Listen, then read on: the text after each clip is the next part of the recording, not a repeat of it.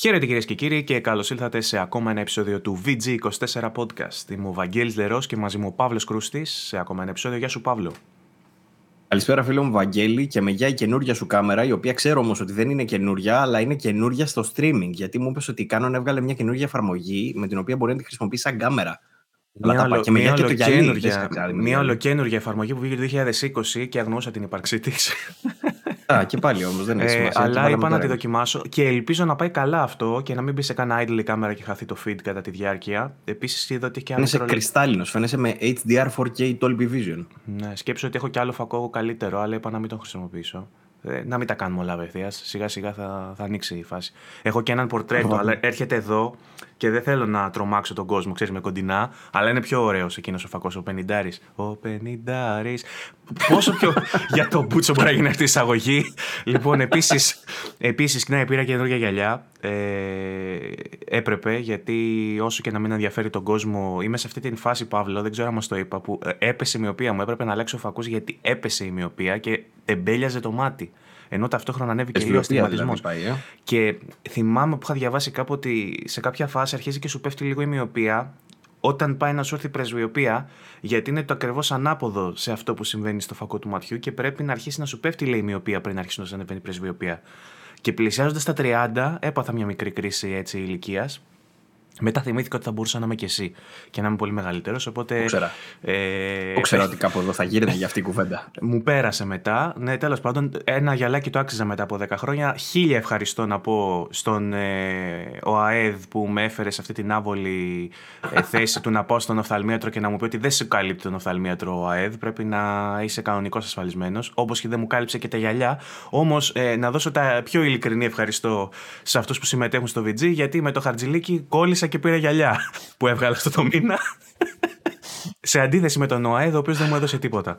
Θα μου πει δεν πρέπει να υπάρχει. Η, η, εκπομπή αυτή νομίζω έχει επίπεδο εκτός από τσουκαλάκια τέτοια που λέγαμε και πριν. Ε, νομίζω ότι το επίπεδο αυτό του να δηλώνεις, ας πούμε, ότι ευχαριστώ για τα τέτοια που πήγε και πήρε τα γυαλιά, αυτό δεν παίζει να ξαναγίνει ποτέ στα χρονικά. Ποτέ. Κοίτα, υπάρχουν άλλοι που λένε ότι το ρίχνουμε στο budget της εκπομπής. Ορίστε το budget της εκπομπής πρώτον. Την είχα την κάμερα, δεν το ρίξα απευθείας εκεί. Όμως, να, η εκπομπή ανεβαίνει επίπεδο πρώτον. Και υπάρχουν και άλλοι που λένε. Ναι, και ξέρεις, το, το διοχετεύουμε σε αυτό το, τον οργανισμό, στο κανάλι και, και δεν βλέπει τίποτα άλλο. Απλά ε, λέει ένας ότι κάπου τα βάζω τα λεφτά. Τώρα το βλέπεις, ορίστε. Φόρεσε γυαλιά. Ο παρουσιαστής σου είναι πιο ωραίος πλέον. Το βλέπει αυτός που έδωσε, που συνεισέφερε, ότι έπιασαν τόπο. Να σου πω, Παύλο, ότι ενεργοποιήθηκαν και τα υπερευχαριστώ στο κανάλι. Οπότε πλέον όποιος δεν θέλει να κάνει συνδρομή μπορεί να δώσει εφάπαξ ε, κάτι αν θέλει να βοηθήσει.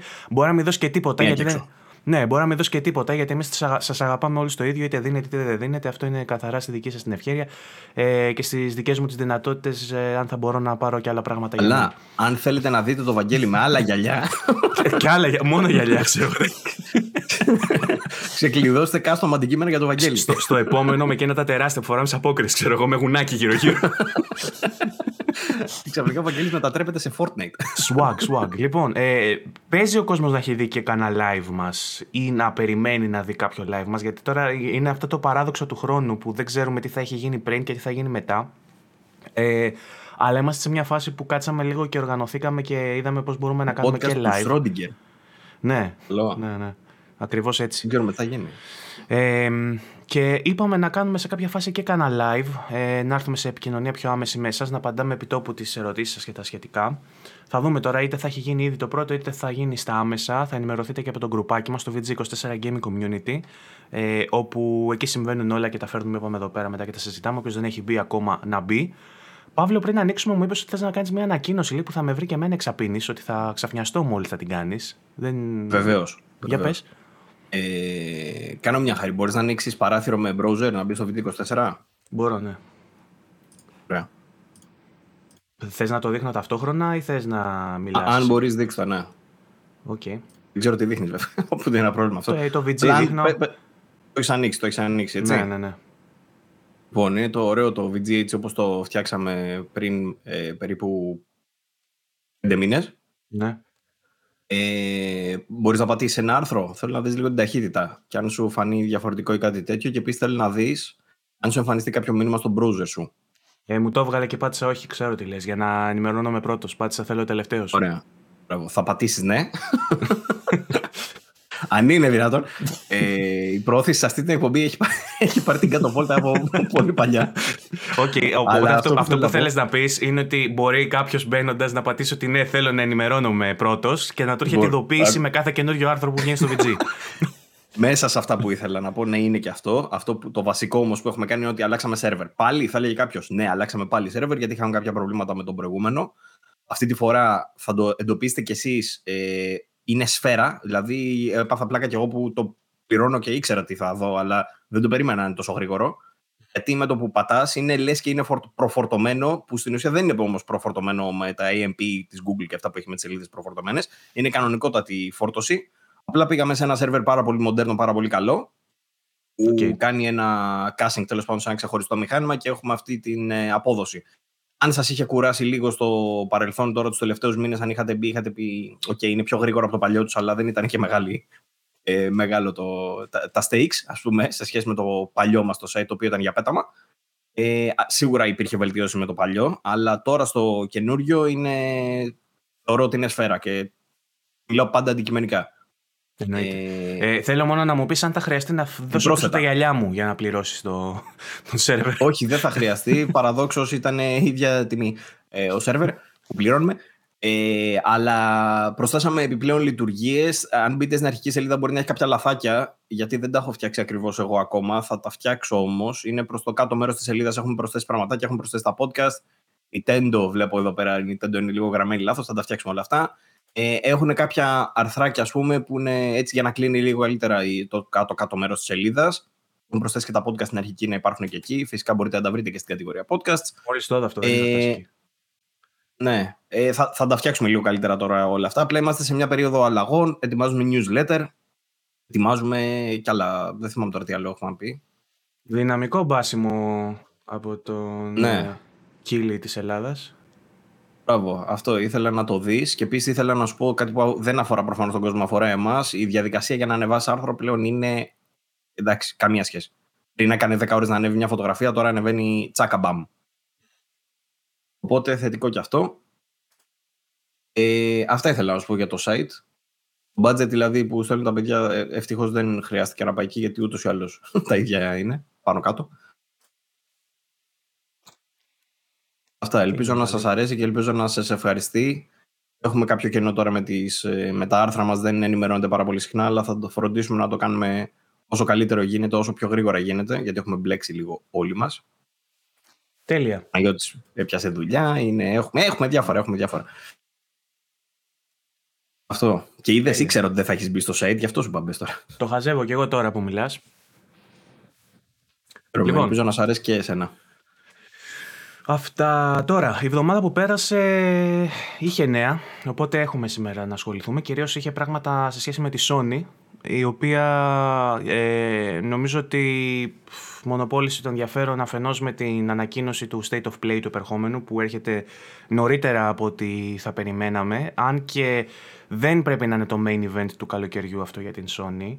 Ε, επίσης όμως δεν μας έχει προλογίσει για το τι θα δούμε ε, όπως κάνει συνήθως που λέει ότι θα έχει μια state of play που θα αφορά το τάδε παιχνίδι ας πούμε ή θα είναι για τον Grand Turismo ή θα είναι ξέρω εγώ για το Horizon που λέγανε παλιά τώρα είπαν απλά ότι είναι ναι. μια state of play ε, μόνο εικασίες μπορούν να γίνουν για το τι θα δείξουν μερικές από αυτές μπορούμε να τις κάνουμε και εμείς θα δείξει ε, δεν ξέρω αν ο Παύλος δηλαδή ψυχανεμίζεται κάτι εγώ προσωπικά δεν ψυχανεμίζω με κάτι να σου πω είναι από τις λίγες ε, φορές εγώ... που δεν βλέπω κάτι. Mm. Δηλαδή, God of War που λένε περισσότερο, εγώ πιστεύω θα γίνει κάτι πιο κοντά στην κυκλοφορία του. Ε... ε... δεν θα είναι αυτό. Εγώ πιστεύω ότι θα το. Αν, αν ήταν για God of War, νομίζω θα το λέγανε από πριν, για, από την άποψη ότι έτσι το κάνουν και στο. Ε, έτσι το κάνανε, πούμε, και στο Horizon. Σου λέει θα δούμε μια state of play για το Horizon. Οπότε αυτό δεν νομίζω να είναι τέτοιο. Ενδεχομένως να δούμε κάποια άλλη state of play, η οποία θα είναι αφιερωμένη στο God of War, πιο κοντά στην κυκλοφορία του παιχνιδιού. Για την οποία είχαμε και μια άλλη ενημέρωση. Θα ξαναγυρίσω στη state of play. Απλά είχαμε μια άλλη ενημέρωση για το God of War, ότι έσκασε ένα, μια ηλικιακή αξιολόγηση στην Κορέα. Θυμάμαι καλά. Μακριά τέλος πάντων. Αλλά λένε ότι με το που σκάνε αυτές οι αξιολογήσεις, συνήθως το παιχνίδι έρχεται ψηλό άμεσα. Οπότε ε, είμαστε πολύ κοντά, μάλλον, στο να μάθουμε την ημερομηνία κυκλοφορίας του παιχνιδιού και μάλιστα θα είναι όπως δείχνουν τα πράγματα μέσα στο 22. Κάτι το οποίο το ξέραμε, αλλά όλοι φοβόμαστε σαφώς μην φύγει πιο πίσω με τις αναβολές που έχουμε δει, που γίνεται χαμούλης με τις αναβολές τώρα τελευταία. Ε, και τα πράγματα φαίνονται να βαίνουν καλώς.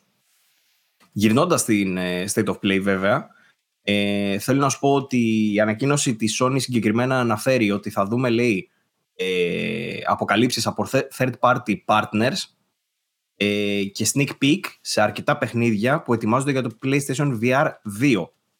Θα τα συνδυάσουμε τώρα αυτό που Είδα πολλούς που γράφανε για. Ε, βασικά και στο γκρουπάκι μας έγραψε ο Καλετζίδης ο Χρήστος ότι ε, πόσοι περιμένετε να δείτε ένα συγκεκριμένο παιχνίδι και είδα ότι και εσύ το περιμένεις. Γέλασα λίγο γιατί ναι.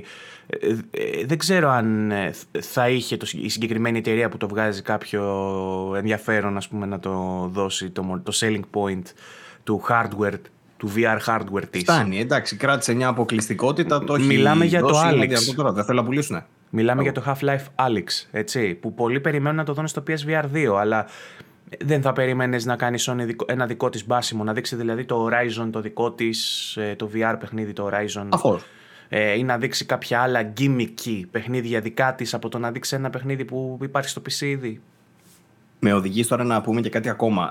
Ε, βγήκε μέσα στη εβδομάδα, έγινε μια παρουσίαση για τους επενδυτές, ανακοίνωση, ενημέρωση για τους επενδυτές, από όπου έσκασε και μια παρουσίαση που, του Jim Ryan τέλος πάντων για ό,τι ετοιμάζουν για PlayStation κτλ.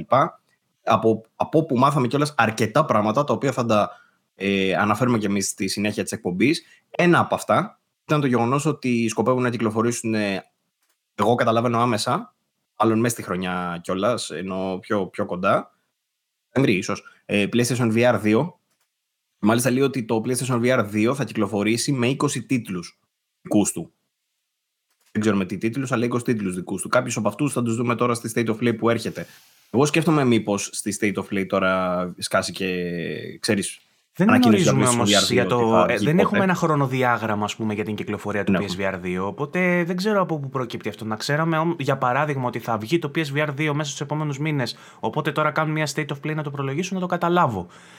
Ε, όλα όμως ε, από τα συμφραζόμενα δεν προκύπτει ότι θα έχουμε μία άμεση κυκλοφορία του PSVR 2. Δεν θα μπορούσα να το σκεφτώ ακόμα.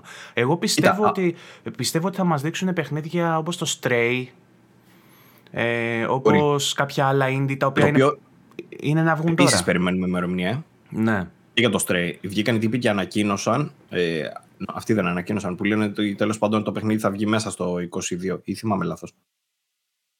Το, το Stray. πάλι ηλικιακό ήταν το θέμα. Κάτι, κάτι βγήκε για το, για το Stray. Το Α, όχι, δεν ήταν τίποτα επίσημο. Το Stray είναι να κυκλοφορήσει νομίζω τώρα, μέσα στο καλοκαίρι δεν είναι να κυκλοφορήσει. Θα σου πω, θα σου πω. Βγήκε μια φήμη για το Stray. Δεν είχαν πει ποτέ, ούτε αυτό είχε ημερομηνία κυκλοφορίας. Το Stray, για όσους δεν θυμούνται, είναι αυτό το παιχνίδι με τη γατούλα στο cyberpunk περιβάλλον. Το έχουμε ξαναφέρει, έτσι.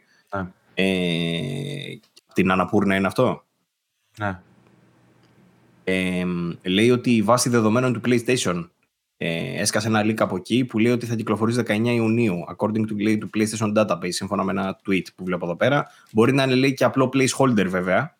Ε, yeah. Είχε απλά οριστεί ως ε, περίοδος κυκλοφορίας το καλοκαίρι του 2022, αλλά δεν το ξέρουμε δεν για στάνταρ. Είναι πάρα πολύ πιθανό πάντως. Το 2022 έχει μείνει έτσι γενικό, δεν, είναι, δεν έχει επισημοποιηθεί. Απλά και εγώ από τα Dev Diaries και από αυτά έτσι είχα καταλάβει για κάποιο λόγο. Δεν ξέρω από πού, το, ε. μου έχει μείνει. Ε, τα κάτι θα δείξουν τώρα, δεν αποκλείται να είναι αυτό. Εκδότης είναι η Αναπούρνα που είπες τώρα, μιας και το άνοιξα. Ο προγραμματιστής είναι ο developer, είναι, είναι η Blue 12 Studio, η οποία δεν θυμάμαι κάποιο άλλο παιχνίδι, να σου πω την αλήθεια. Ναι. Ε, ίσως είναι και το πρώτο. Γι' αυτό. Ε, ίδρυση έχει το 2016. Μάλιστα. Τι λοιπόν, είναι State of Play; Ε, τι ρώτησες, τι είπες για τη State of Play; είπαμε. Τι είναι State of Play. Α, 2 Ιουνίου βλέπω 2 Ιουνίου, ναι. Ε, θα έχει 30 λεπτά ανακοινώσεων, λέει, μέσα στο PlayStation Blog και θα στριμαριστεί κανονικά μέσω του επισήμου καναλιού στο YouTube και στο Twitch της ε, Ώρα, ε, ώρα Ελλάδος θα είναι στις 3 Ιουνίου, μία η ώρα τα ξημερώματα. Δηλαδή 12, 2 ε, Ιουνίου βράδυ προς 3 Ιουνίου, μία η ώρα τα ξημερώματα. PlayStation για μας. Λιτή Όποιον θέλει να ανακοίνωση, την πολύ παρακολουθήσει. απλή, με τέσσερις γραμμές το περιγράφουν ουσιαστικά. Ε, και λένε ότι συντονιστείτε την τάδε μέρα, τάδε ώρα, ας πούμε, για 30 λεπτά ανακοινώσεων και ενημερώσεων από τον κόσμο του PlayStation. Δεν λέει συγκεκριμένα τίποτα. Θα το δούμε ε, και θα καταλάβουμε περί τίνος πρόκειται. Τώρα, ε, όσον αφορά τη Sony, ε, είχαμε μια, ένα νέο ας πούμε, που προέκυψε από πληροφορίες ε, rating, αυτό που κάνουν για το, ηλι- τον ηλικιακό προσδιορισμό του παιχνιδιού που ε, γίνεται η, ε, γίνεται μια κριτική στο περιεχόμενο για να βγει για, πώς, για τι ηλικία ε, κοινό είναι το παιχνίδι. Συνήθως όταν ε, γίνονται αυτές οι αξιολογήσεις που λικάρουν πρώτα από ασιατικές, ε, όχι αγορές, από, από τους ασιατικούς οργανισμούς ε, που κάνουν αυτές τις βαθμονομήσεις αν θέλετε.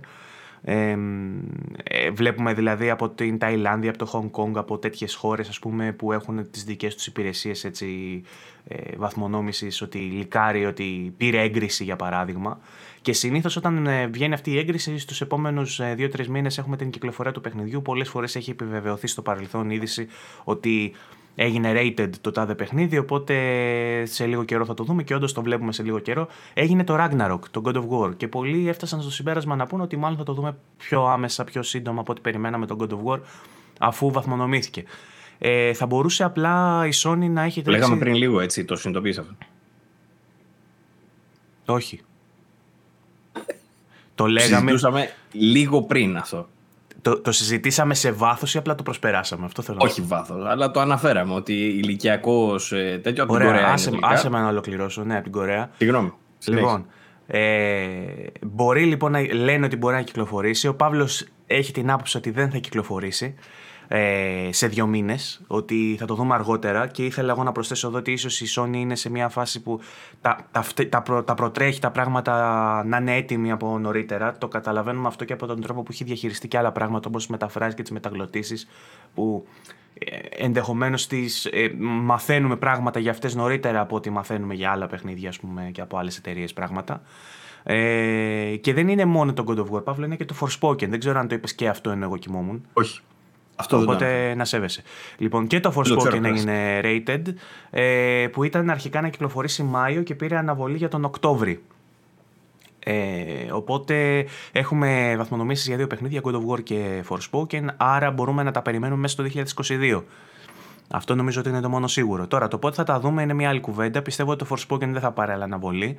Αντιθέτως, μπορεί να δούμε και τίποτα. Το έχει ξανακάνει νομίζω η Square να βγάλει νωρίτερα παιχνίδι που είχε πει ότι ξέρω εγώ θα το βγάλουμε τον τάδε μήνα και τελικά ήταν πιο γρήγορα έτοιμο και βγήκε καν 15 ημέρων νωρίτερα για παράδειγμα. Δεν πιστεύω ότι θα χάσει τον Οκτώβρη το Forspoken. Ε, και Άκου όσον τι λένε. αφορά το God of War για να κλείσω, να σου πω ότι εγώ το περιμένω να σκάσει γύρω στο Νοέμβρη. Άσχετα με το ότι είναι νωρίς, ας πούμε, και έγινε βαθμονόμηση από τώρα, θα, θα το έβαζα εκεί χρονικά. Ε, έχουμε πληροφορίες που λένε ότι όντως δεν θα βγει Σεπτέμβρη, θα βγει προς Νοέμβρη. Όντως, Ε, ποιο είμαι, ρε, που στην Insider είμαι; Σωστά. Ε, οι πληροφορίες αυτές είναι πάντα πάρα πολύ έγκυρες. Α, μα- μέσα σε αυτές τις πληροφορίες έχω και κάποια άλλα που θέλω να σας πω για Horizon κτλ. Θα τα πω τώρα για να μην τα ξεχάσω. Το ένα είναι ότι θα σκάσει DLC Horizon. Και το άλλο είναι ότι το Last of Us Remake είναι πιο κοντά από όσο νομίζουμε. Και ότι το εξώφυλλο είναι πορτοκαλί και ότι είναι μπροστάρης. Αν θυμάμαι καλά, στο, στο εξώφυλλο μπροστά μπροστά είναι η Έλλη και λίγο πιο πίσω λέει είναι ο Τζόελ. Επίσης υπάρχει και ένα, μια, και ένα όπλο από καουτσούκ. Αυτά έμαθα. Το όπλο από το καουτσούκ που υπάρχει. Εγκεχημένες πληροφορίες. Ε, κάπου μέσα στο παιχνίδι. Ε, περιλαμβάνει και το left ε, behind επίσης μέσα. Μάλιστα. Οπότε μέσω αυτού μπορούμε να επιβεβαιώσουμε κάτι άλλο. Εγώ πατάω απλά σε ένα whistle που άκουσα από έναν insider, τον Παύλο Κρού- τον Κρούστη. Εγώ δεν ξέρω κάτι άλλο. Αλλά εφόσον λες ότι υπάρχει και το DLC, πάει να πει ότι έχουμε ε, έναν διαχωρισμό ε, του κανονικού core παιχνιδιού από το DLC του. Ε, άρα δεν έχει γίνει κάποια... Αν κατάλαβα καλά θα το χρησιμοποιήσει σαν πρόλογο. Οκ. Εντάξει. Αυτά, Ε, δεν ξέρω κάτι άλλο γι' αυτό. Μου, μου απαντάς κάπως. Γιατί τι ήθελα να πω, ότι ε, αν αυτά τα δύο διαχωρίζονται και έχουμε μια αυτούσια μεταφορά του σε ένα τύπου remaster remake, σημαίνει ότι θα έχουμε μια ένα προς ένα μεταφορά στο καινούριο. Ε, ενώ αν μου έλεγες ότι έχει ενσωματωθεί και αυτό το DLC μέσα και βλέπουμε τα συμβάντα ναι. του αποτυπωμένα με κάποιον διαφορετικό τρόπο, θα σου έλεγα ότι θα μπορούσαν ε, να επιβεβαιωθούν αυτά που ελπίζαμε πως θα γίνουν, ότι δηλαδή θα έχουμε ε, ένα τύπου reimagine από τον Neil Druckmann τώρα που ξέρουμε και άλλα πράγματα για την ιστορία της Ellie και έχουμε δει και από την ανάποδη την ιστορία στο 2 μήπως θα μπορούσε το ένα που θα βγει να είναι σαν director's cut και να έχει πολλές περισσότερες σκηνές μέσα και διαφορετικά αποτυπωμένες και όχι ένα προς ένα μεταφορά έτσι ακριβώς όπως ήταν το remaster γιατί αυτό θα νοηματοδοτούσε και την αγορά σε κάποιον που δεν είναι πολύ απαιτητικός με τα γραφικά, που έχει παίξει το remaster και λέει είμαι OK με τα γραφικά του. Δεν θέλω απαραίτητα να το δω σε 4K, ρε παιδί μου. Είμαι μια χαρά και με το remaster. Αυτό θα αγόραζε το remake αν ήταν διαφορετικό. ναι, αυτό που μάλλον ισχύει, χωρίς να το πω να, να μπορούμε να το πούμε με μεγάλη βεβαιότητα, είναι ότι το μάλλον οι πληροφορίες πάλι λένε ότι δεν θα υπάρχει πολύ έξτρα υλικό, το οποίο με κάνει και εμένα να καταλαβαίνω ότι είναι να, να πιστεύω δηλαδή ότι θα είναι όντως πιο κοντά στο ένα προς ένα που λες. Δυστυχώς. Ναι. Μάλλον θα είναι τέτοια περίπτωση. Και επίσης ότι το παιχνίδι θα λέγεται The Last of Us Part 1. Mm. Άρα λέγει κάποιος ότι είναι safe. Safe assumptions αυτά. Αλλά είναι λίγο παραπάνω από safe, είναι κάπως ε, διασταυρωμένα. Όχι, ενώ δεν είναι ακριβώς assumptions, είναι κάτι. Εντάξει, θα μπορούσαν να το λένε remake. Ξέρουμε λοιπόν ότι θα το λένε Part 1. Ορίστε μια πληροφορία. Ναι. Η οποία τη μάθατε πρώτη εδώ. Αυτή είναι από, από τις πηγές μας, έτσι. Ναι, αυτό από τις πηγές μας. Εσείς που μας ακούτε και μας έχετε ακούσει τι λέμε στο παρελθόν, μπορείτε να αξιολογήσετε κατά πόσο είμαστε αξιόπιστοι για να καταλάβετε τελικά αν θα ισχύει. Α το, μην το, μην το θίγεις αυτό το θέμα τώρα, γιατί είχαμε δράματα μέσα στη βδομάδα. Μην, μην το ξανανοίγεις. Γιατί; Μετά περί δημοσιογραφικής αξιοπιστίας και εγκυρότητας και. Καλά πήγαν όλα αυτά. Καταλαβαίνεις τι εννοώ. Ε, αλλά πολλά δράματα ε, είμαι, είμαι, περήφανος, είμαι περήφανος που το VG24 δεν είναι, βρίσκεται αναμεμειγμένο σε κανένα από αυτά τα δράματα. Πλέον έχουμε δικά μας δράματα, περισσότερα είναι τα δράματα μεταξύ μας, ημών, ε, ε, εμού και του Παύλου δηλαδή, ε, παρά, παρά τον, τα beefs που έχει το VG24 με άλλα site, με αυτόν τον ενωτικό χαρακτήρα που ο πρόεδρος μας χτίζει εδώ και καιρό, με τα crossplay και με τις άλλες εκπομπές αυτές που γυρνάει. Και ε, εντάξει, αυτό δεν ήταν η ιδέα μου. Η ιδέα μου ήταν όσο λίγο πιο πριν, αλλά εντάξει, μου κλέψαν την ιδέα, κατάλαβες τώρα τι Εντάξει, μπορεί να μην συνδικαλίζεσαι εσύ με, τη, με τα ελληνικά μέσα, αλλά τουλάχιστον συνδικαλίζονται εκεί έξω ε, τα studios και οι developers. Από ό,τι μαθαίνω από τις ειδήσεις, λέει ο Spencer αναγνώρισε το συνδικάτο αυτό της ε, Activision Blizzard. Ε, και θα το, δεν αναγνώρισε. Ε, θα το αναγνωρίσει, θα το αναγνωρίσει όταν θα ολοκληρωθεί λέει η εξαγορά και θα είναι το πρώτο επίσημο λέει, συνδικάτο έτσι, πλήρως λειτουργικό με θεσμό, θεσμικά, έτσι, θεσμικές λειτουργίες στη, στον χώρο του gaming, στη βιομηχανία του gaming. Ε, με πάθος με ενημέρωσε ο Παναγιώτης ο Πάχος στο inbox και σένα που μας έστειλε τα... Παναγιώτης ε, ο Πάθος. με πάθος ο Πάχος, ναι. Ε, και αυτό είναι βέβαια πολύ ελπιδοφόρο γιατί έχουμε εξηγήσει και στο παρελθόν τους λόγους που χρειάζονται αυτά, χρειάζεται ο συνδικαλισμός στο κομμάτι του game development ε, με όλα αυτά που βλέπουμε με τα crunch times τέλος πάντων και τα τοξικά περιβάλλοντα με τα harassments, με όλα αυτά που γίνονται. Καλό είναι να μην τα ξαναδούμε και βοηθάνε τέτοιες λειτουργίες και τέτοιοι αυτοματισμοί εντός της εταιρείας και της εκάστοτε εταιρείας για να, να τα αποφύγουμε. Ε, πίσω στη Sony μετά από αυτή την παρένθεση για την Microsoft ε, είδαμε με ένα... Να σου πω λίγα και για το Forspoken που μου πριν. Α, Μην ναι. το ξεχάσω και αυτό. Ναι, ναι, ναι. Ε, ξέρουμε το εξής. Ότι έχουν ανακοινώσει από τη Square Enix ότι μέσα στον ε, Ιούνιο θα έχουμε ανακοινώσεις για Final Fantasy. Θυμάμαι καλά, το λέγαμε και στην προηγούμενη εκπομπή εμείς. Ε, συγκεκριμένα περιμένουμε για το Final Fantasy το 7 Part 2 ότι συμπίπτει, συμπέφτει με, το, με την ε, State of Play, ε, πολλοί λένε ότι πιθανότατα να δούμε κάτι εκεί. Δεν είναι αυτό. Ο άλλο που θέλω να. Δηλαδή, στην State of Play που θα δούμε τώρα την Πέμπτη, ότι θα σκάσει η Final Fantasy κάτι καλό ή ημερομηνία ή gameplay από το 7 part κάτι οτιδήποτε. Η ημερομηνία, ξέρω, για το Final Fantasy 16. Ε, αυτό που ε, συζητήθηκε όμως ε, μετά είναι ότι αν σκοπεύει η Square Enix να βγάλει φέτος το Final Fantasy 16 ίσως στείλει το Forspoken πιο μετά. Τώρα επειδή έσκασε ότι το Forspoken θα βγει τώρα, δεν θυμάμαι αυτό αν βασίζεται κάπου, νομίζω κάποιος το είχε τουιτάρει ε, ήταν γνώμη, τώρα δεν το θυμάμαι καλά, αλλά λένε ότι υπάρχει μεγάλη πιθανότητα το Forspoken να μην είναι έτοιμο και να αναγκαστεί να το βγάλει η Square τώρα, επειδή δεν θα έχει να βγάλει κάτι άλλο μεγάλο. Το οποίο είναι, ε, προκαλεί προβλήματα αυτό το σενάριο. Δηλαδή, αν είναι έτσι ακριβώς, θα δούμε ένα Forspoken μισοτελειωμένο. Δεν του αξίζει η αλήθεια. Είναι σε κανένα παιχνίδι δεν αξίζει. Αλλά για να μπορέσει να βγάλει το πρόγραμμα της Square. Έχουμε συζητήσει ποτέ για τι προσδοκίες μας για το Forspoken, τις έχουμε συζητήσει ποτέ. Το, το έχουμε συζητήσει το παιχνίδι, τώρα προσδοκίες. Τι προσδοκίες ε, εσύ; Όσο περνάει ο καιρός και βλέπω βιντεάκια και μαθαίνω πράγματα, πέφτουν οι προσδοκίες μου. Ναι. Δηλαδή, το, το, όλο και το... το είχαμε πει με το τελευταίο βίντεο. Ναι, το, το βλέπω δηλαδή και ειδικά όταν το πρώτο είδα που ήταν πιο κοντά και στην εμπειρία που είχαμε το Horizon που μόλις είχα τελειώσει έτσι ένα open world third person παιχνίδι με μια κοπέλα που έχει mm. φοβερές ικανότητες μάχη, στη μάχη. Ε, ήμουν σε φάση πω, πω τώρα πρέπει να παίξω άλλες 50 ώρες το ίδιο πράγμα ξέρεις, ε, ε, είχα, αυτό, είχα αυτό το αίσθημα. Ε, και από τη μία, ξέρω εγώ, στην καλύτερη μορφή του, με, τη, με την κερίλα, ξέρω εγώ, να την παλεύει, και από την άλλη Square Enix, η οποία το μόνο που έχει να κάνει είναι να αποδείξει έχει να αποδείξει πράγματα η Square, ότι το έχει και ότι μπορεί να βγάλει open world το οποίο δεν θα έχει, ξέρω εγώ, παθογένειες που έχουν κάποια από τα παιχνίδια της που έχουν αμφισβητηθεί, όπως ε, όχι ότι είναι open world, αλλά αμφισβητήθηκε έντονα το Avengers για παράδειγμα. Οπότε η Square έχει να αποδείξει πολλά πράγματα.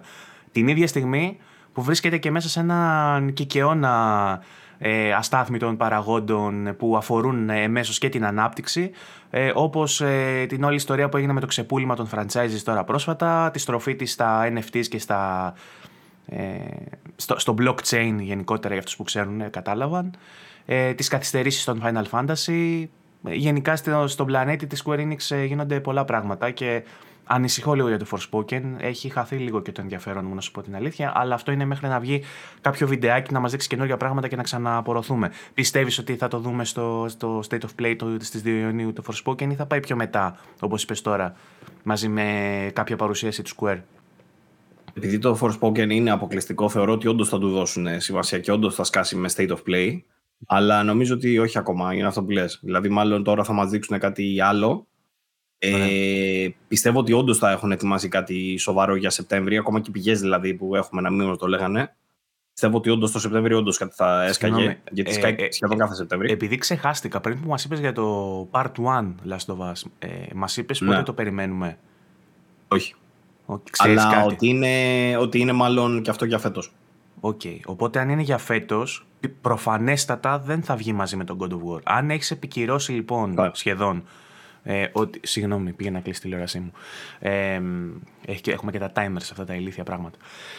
Ε, αν έχεις επικυρώσει ότι το God of War θα βγει Νοέμβρη, αν δώσουμε τουλάχιστον μισό μήνα μπρος πίσω, ξέρω εγώ, για το άλλο μεγάλο παιχνίδι που μπορεί να βγάλει η Sony, έχουμε τον Οκτώβριο το Forspoken. Άρα έχουμε Οκτώβριο Forspoken και Νοέμβρη God of War. Πού μπαίνει το Last of Us σε αυτό, ή το Σεπτέμβρη ή το Δεκέμβρη. Καλοκαιράκι, αλλά τόσο άμεσα παρά είναι νωρίς, ε. Άρα μήπως κάτι από όλα αυτά μεταφερθεί; Εγώ θα έλεγα ότι μέσα σε όλα αυτά βάλε και ένα PlayStation VR 2. Πιστεύω θα βγει φέτος. Ναι. Ε, Μας τα έχουν δείξει όλα. Ε, τώρα ετοιμαζόμαστε να δούμε και τα 20 πρώτα παιχνίδια που θα έχει. Είναι, δηλαδή το να το πάνε μετά για 23 θα είναι μεγάλο το διάστημα από όλα αυτά που έχουμε δει τώρα. Το hype θα σβήσει ρε παιδί μέχρι τότε. Ξέρω εγώ τι να πω. Εκτός αν συνεχίζουν και δείχνουν μετά όλη την ώρα παιχνίδια. Αλλά δεν βγάζει πολύ νόημα αυτό. Γι' αυτό πιστεύω ότι είναι για φέτος. Να πω, θα, θα δούμε. Ο... Ναι, είναι πολύ πιθανό πάντως ναι, να δούμε κάτι αρχές Σεπτέμβρη. Τώρα, αν θα είναι το Last of Us, αν θα είναι το PlayStation VR 2 ή αν θα είναι κάτι άλλο, δεν ξέρω. Αλλά μέσα στο Σεπτέμβριο όντως πιστεύω ότι κάτι θα έχουμε. Ναι, είναι καλή η εποχή για να σκάσει κάτι. Ε... Ήθελα να σου πω τώρα. Από... Ε, μπορούμε να ξαναγυρίσουμε πάντως στην ε, παρουσίαση αυτή του Jim Ryan ε, που είδαμε πάρα πολλές πληροφορίες Πέρα δηλαδή από ε, αυτό που είπαμε για το PlayStation VR 2 και την ηλικιακή αξιολόγηση κτλ. Μάθαμε ότι ετοιμάζονται τηλεοπτικές σειρές. Α, το διάβασα και εγώ αυτό. Ε, μπορούμε να κριτζάρουμε όλοι ελεύθερα, καθώς ανακοινώθηκε ότι θα σκάσει Netflix με σειρά Horizon. Δεν κριτζάρουμε με αυτό. Ίσως πάει στραβά λόγω Netflix; Πώς φαίνεται σε ένα, πώ ακούγεται η πρώτη έτσι, εντύπωση, για πες. Ε, το, με το Horizon πρέπει να είμαστε επιφυλακτικοί ε, κυρίως με το budget που θα δαπανηθεί. Ε, έχουμε δει με υψηλό budget ε, πράγματα στο Netflix, απλά έχουν καθυστερήσει πάρα πολύ. Δεν ξέρω πόσο καιρό το φτιάχνουν δηλαδή το Horizon. Τώρα ξεκίνησα να βλέπω Stranger Things σεζόν 4, δεν ξέρω αν το ξεκίνησες. Ε, Όχι, ακόμα βλέπω Halo. Το budget είναι υψηλό. Στο Halo επίσης είναι υψηλό, αλλά το γυρίζανε πόσο καιρό το γυρίζανε και με τι έγινε για να φτάσει εκεί που έφτασε. Και πάλι είχαμε κάπως ιδιαίτερες αντιδράσεις με την κυκλοφορία του Halo. Halo. Mm. Θα σου πω γι' αυτό. Ε, Έχω πολλά να πω για Halo. Ανάμεικτα πράγματα. Άλλοι ήταν ικανοποιημένοι, άλλοι δεν ήταν. Νομίζω ότι περισσότεροι δεν ήταν. Αυτό ψυχανεμίζομαι. Γιατί δεν το έχω δει. Οπότε πρέπει, απλά προσπαθώ να. Έχει καλά στοιχεία. ναι, ναι, ναι. ναι. Έχει, μέσα, είσαι, μέσα είσαι. Έχει καλά στοιχεία, αλλά σαν σειρά συνολικά είναι. Ναι. Θα μπορούσε να είναι απογοητευτική. Η πρώτη παγίδα που μπορεί να πέσει το Horizon είναι να πέσει θύμα του budget γιατί πρέπει προφανώς να, να γίνει η κατανομή του με πολύ ιδιαίτερο τρόπο και ένα μεγάλο, ένα μεγάλο μέρος του να, γίνει, να πέσει μόνο στο CG ε, και στο πώς θα φτιάξουν τον κόσμο του. Γιατί σκέψου τώρα... να δείξεις ε, ρομποτικούς με... δεινοσαύρους. Αν δεν είναι τουλάχιστον ποιότητα Transformers, άστο. Μεγαλειώδη, μεγαλειώδη πράγματα, το οποίο αυτό σε budget, σε σειρά δεν έχω ξαναδεί, να σου πω την αλήθεια. Ε, έτσι όπως το φαντάζομαι δηλαδή, ότι να έχει ξέρω εγώ με τα, τα ε, και τις μάχες με τους δεινοσαύρους ξέρω εγώ και να... Ο Halo, ναι. για παράδειγμα, που λες ότι έχει budget και όντως έχει budget, τα CG του δεν είναι... Αλλά είναι ρε παιδί μου, σε ικανοποιούν ξέρω εγώ μέχρι ένα βαθμό, αλλά βλέπεις πολλές ατέλειες. Mm. Πολλές ατέλειες. Στη, στην κίνηση, στην αίσθηση του βάρους, του χαρακτήρα. Ναι. Ε, αν όχι στη λεπτομέρεια δηλαδή, κυρίως αυτά. Ε, εκτός αν ε, δεν τοποθετείται χρονικά μαζί με το ίδιο το παιχνίδι, μπορεί να είναι με την ιστορία της Elizabeth Sobek, έτσι λέγεται, πώς λέγεται αυτή. Σωστά. Ε, εντάξει, τώρα αυτό την έμαθα. Γιατί όχι; Ε, είναι πιο... Horizon, δεν θες να δεις πιο... ρομποτικούς είναι, είναι, βρε, εγώ θέλω, αλλά τι είναι doable είναι το θέμα και θα μπορούσε να το πλαισιώσει και ικανοποιητικά σε φάση να δούμε τι γινόταν πριν το παιχνίδι, πριν πας να παίξεις το παιχνίδι. Γιατί επένδυση στο, τι, στο τι έγινε στο πριν ή στο μετά. Μπορεί δηλαδή να το κάνουν πιο political και πιο κοινωνικό. Και να έχει να κάνει, να, να πάρουν, ξέρω εγώ, την. Πω, πω γαμώ αυτό το πράγμα που ξεχνάω τα ονόματα. Πώς λέγονταν αυτή που έπαιζε στο. Σόμπεκ, yeah. Όχι Σόμπεκ, που, έπαιζε, που έκανε την κακιά, την κακό καλή στο, στο καινούριο. Που έπαιζε στο Matrix. Α, ναι. Ε, spoiler-άρει τώρα, τι κάνεις; Ότι, ότι έπαιζε αυτή στο Matrix δεν το ξέρουμε. Και ότι παίζει και στο. αφού ήταν στο τρέιλερ. Και ότι κάνει την κακό καλή. ναι, whatever, εντάξει. Είναι, είναι... Και αυτός που είδε το τρέιλερ δεν ξέρει τι είναι, μετά θα μάθει. Έλα, χέσε με με τα spoiler, μωρέ. Μπαίνει είναι τώρα και 30 ώρες μετά μες στο παιχνίδι. Όχι, ναι, όχι, αλλά δεν, δεν, δεν, δεν είναι spoiler. Δεν χέσε με τώρα. Ε, δηλαδή, ναι, δεν γίνεται να μιλήσεις καθόλου με αυτή την τέτοια. Α, παιδιά, στο Τιτανικό, ο Τιτανικός βουλιάζει. Ε, χέσε με. ε, λοιπόν. Ε, ναι, δεν ξέρω λοιπόν αν μπορεί να δώσουν λεφτά σε ηθοποιούς και να, κάνουν, να το κάνουν πιο δραματοποιημένο, ρε παιδί μου, και να είναι σαν prequel, ας πούμε, που δείχνει πώς φτάσαμε στο Day Zero, στο, στο Horizon, ή μπορεί να είναι μετέπειτα που να γεφυρώνει κάπως το τέλος του δεύτερου με το τι θα δούμε μετά, ξέρω εγώ. Σίγουρα ε, έχει άπειρο υλικό. Σα σύμπαν δηλαδή έχουν άπειρα ναι. πράγματα που μπορούν να δείξουν, να εστιάσουν δηλαδή σε οποιοδήποτε από αυτές τις εποχές και είμαι σίγουρος ότι θα έχει πάρα πολύ ενδιαφέρον σε όλες. Αλλά είναι αυτό που λες, ότι αν το budget είναι τέτοιο, επειδή στα περισσότερα από αυτά τα μέρη η ρομποτική δεινόσαυρη είναι ταυτισμένη. Δεν γίνεται αυτό το πράγμα. Να, να, αν δεν φανούν, σημαίνει ότι θα είναι σε πολύ πρώιμο prequel που ενδεχομένως να μην έχει και ενδιαφέρον τότε. Αλλά δεν, θα έχεις, ε, δεν γίνεται να μην έχεις Aloy μέσα και δεινόσαυρους. Να, να πεις ότι είναι σειρά Horizon. Ναι. Όπως το Halo δεν θα μπορούσε να, έχει μέσα, να μην έχει μέσα Master Chief, ξέρω εγώ. Γιατί αυτός που έχει τώρα μέσα είναι ο Master Chief, αλλά είναι λίγο περίεργο. Ε, Εν μεταξύ δεν είναι καν το μοναδικό που θα δούμε έτσι. Υπάρχει και το God of War το οποίο θα είναι στο Amazon. Σωστά. Ε, για λίγο τρόμαξες, για λίγο το σκέφτηκες. Λες, υπάρχει τέτοιο πράγμα. Ναι, υπάρχει τέτοιο πράγμα. Το σκέφτηκε. Το ξεχάσει. Κοντοστάθηκες. ε, θα δεις και God ναι, of War. Ναι, γιατί έχω υπόψη μου την τρίτη παραγωγή που έχει. Οπότε, ε, αν είναι ένα κριντζάρι με το Horizon, τι θα πάθεις με τον God of War όταν θα σου βάλει τον Dom Holland, ξέρω να παίξει το, τον Ατρέ. Ή ακόμα καλύτερα τον κράτος.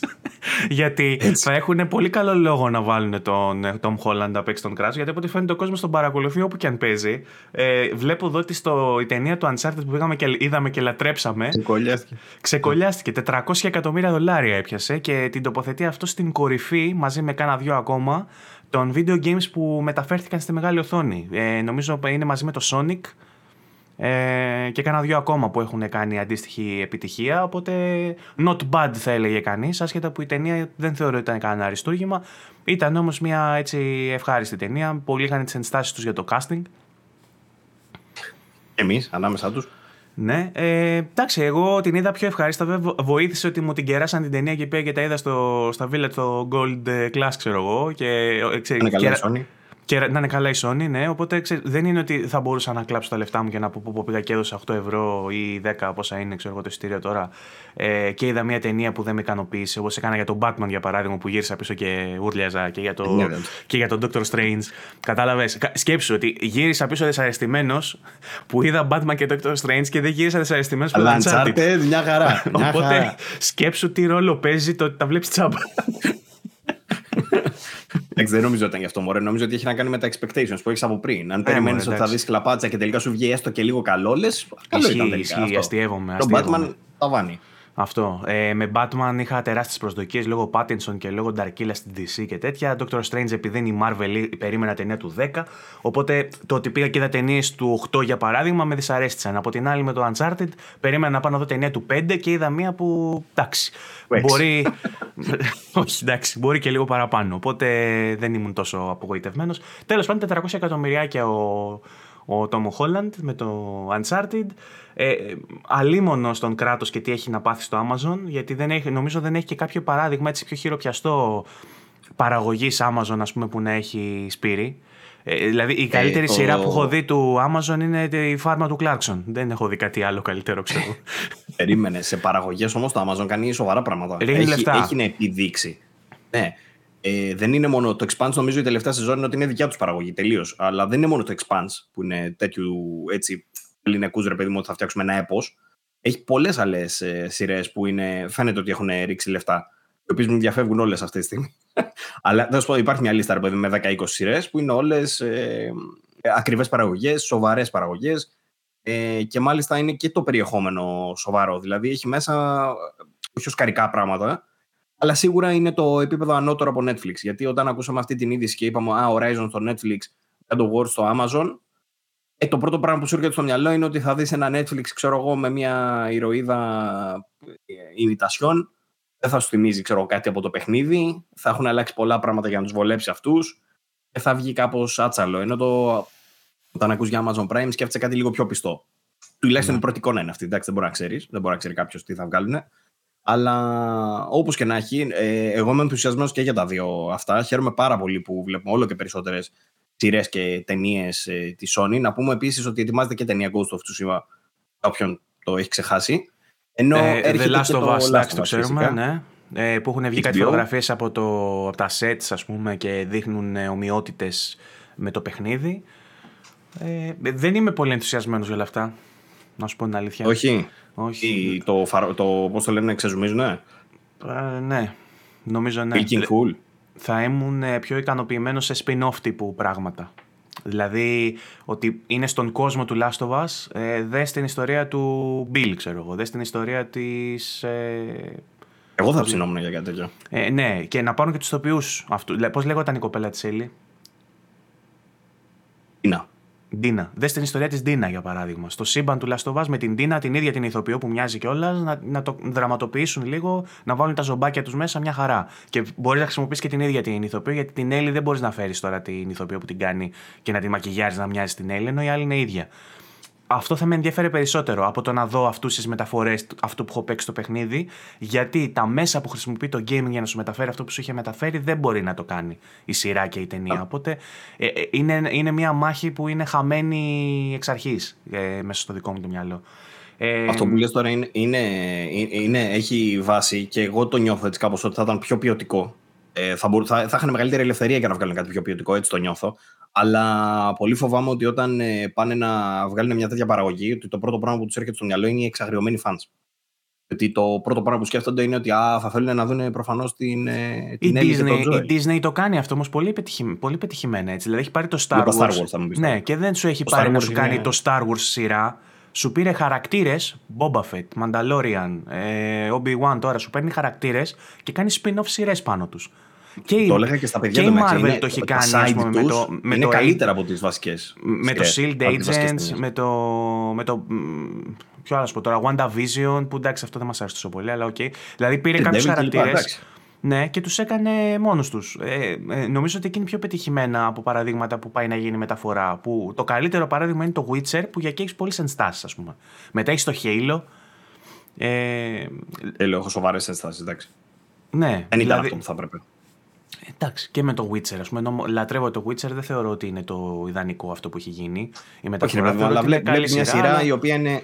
Αυτό, ότι βλέπεις μια σειρά και λες ότι είναι καλή. Το Halo θεωρώ ότι δεν είναι καλή σειρά, θεωρώ ότι είναι μέτρια. Δεν το έχω τελειώσει ακόμα, δεν έχω δει το τελευταίο επεισόδιο, αλλά τα 8 επεισόδια που έχω δει Ωραία. ενθουσιάστηκα Ωραία. πίστευτα με το πρώτο. Time out. Και τα υπόλοιπα. Τι; Time out. Είμαστε.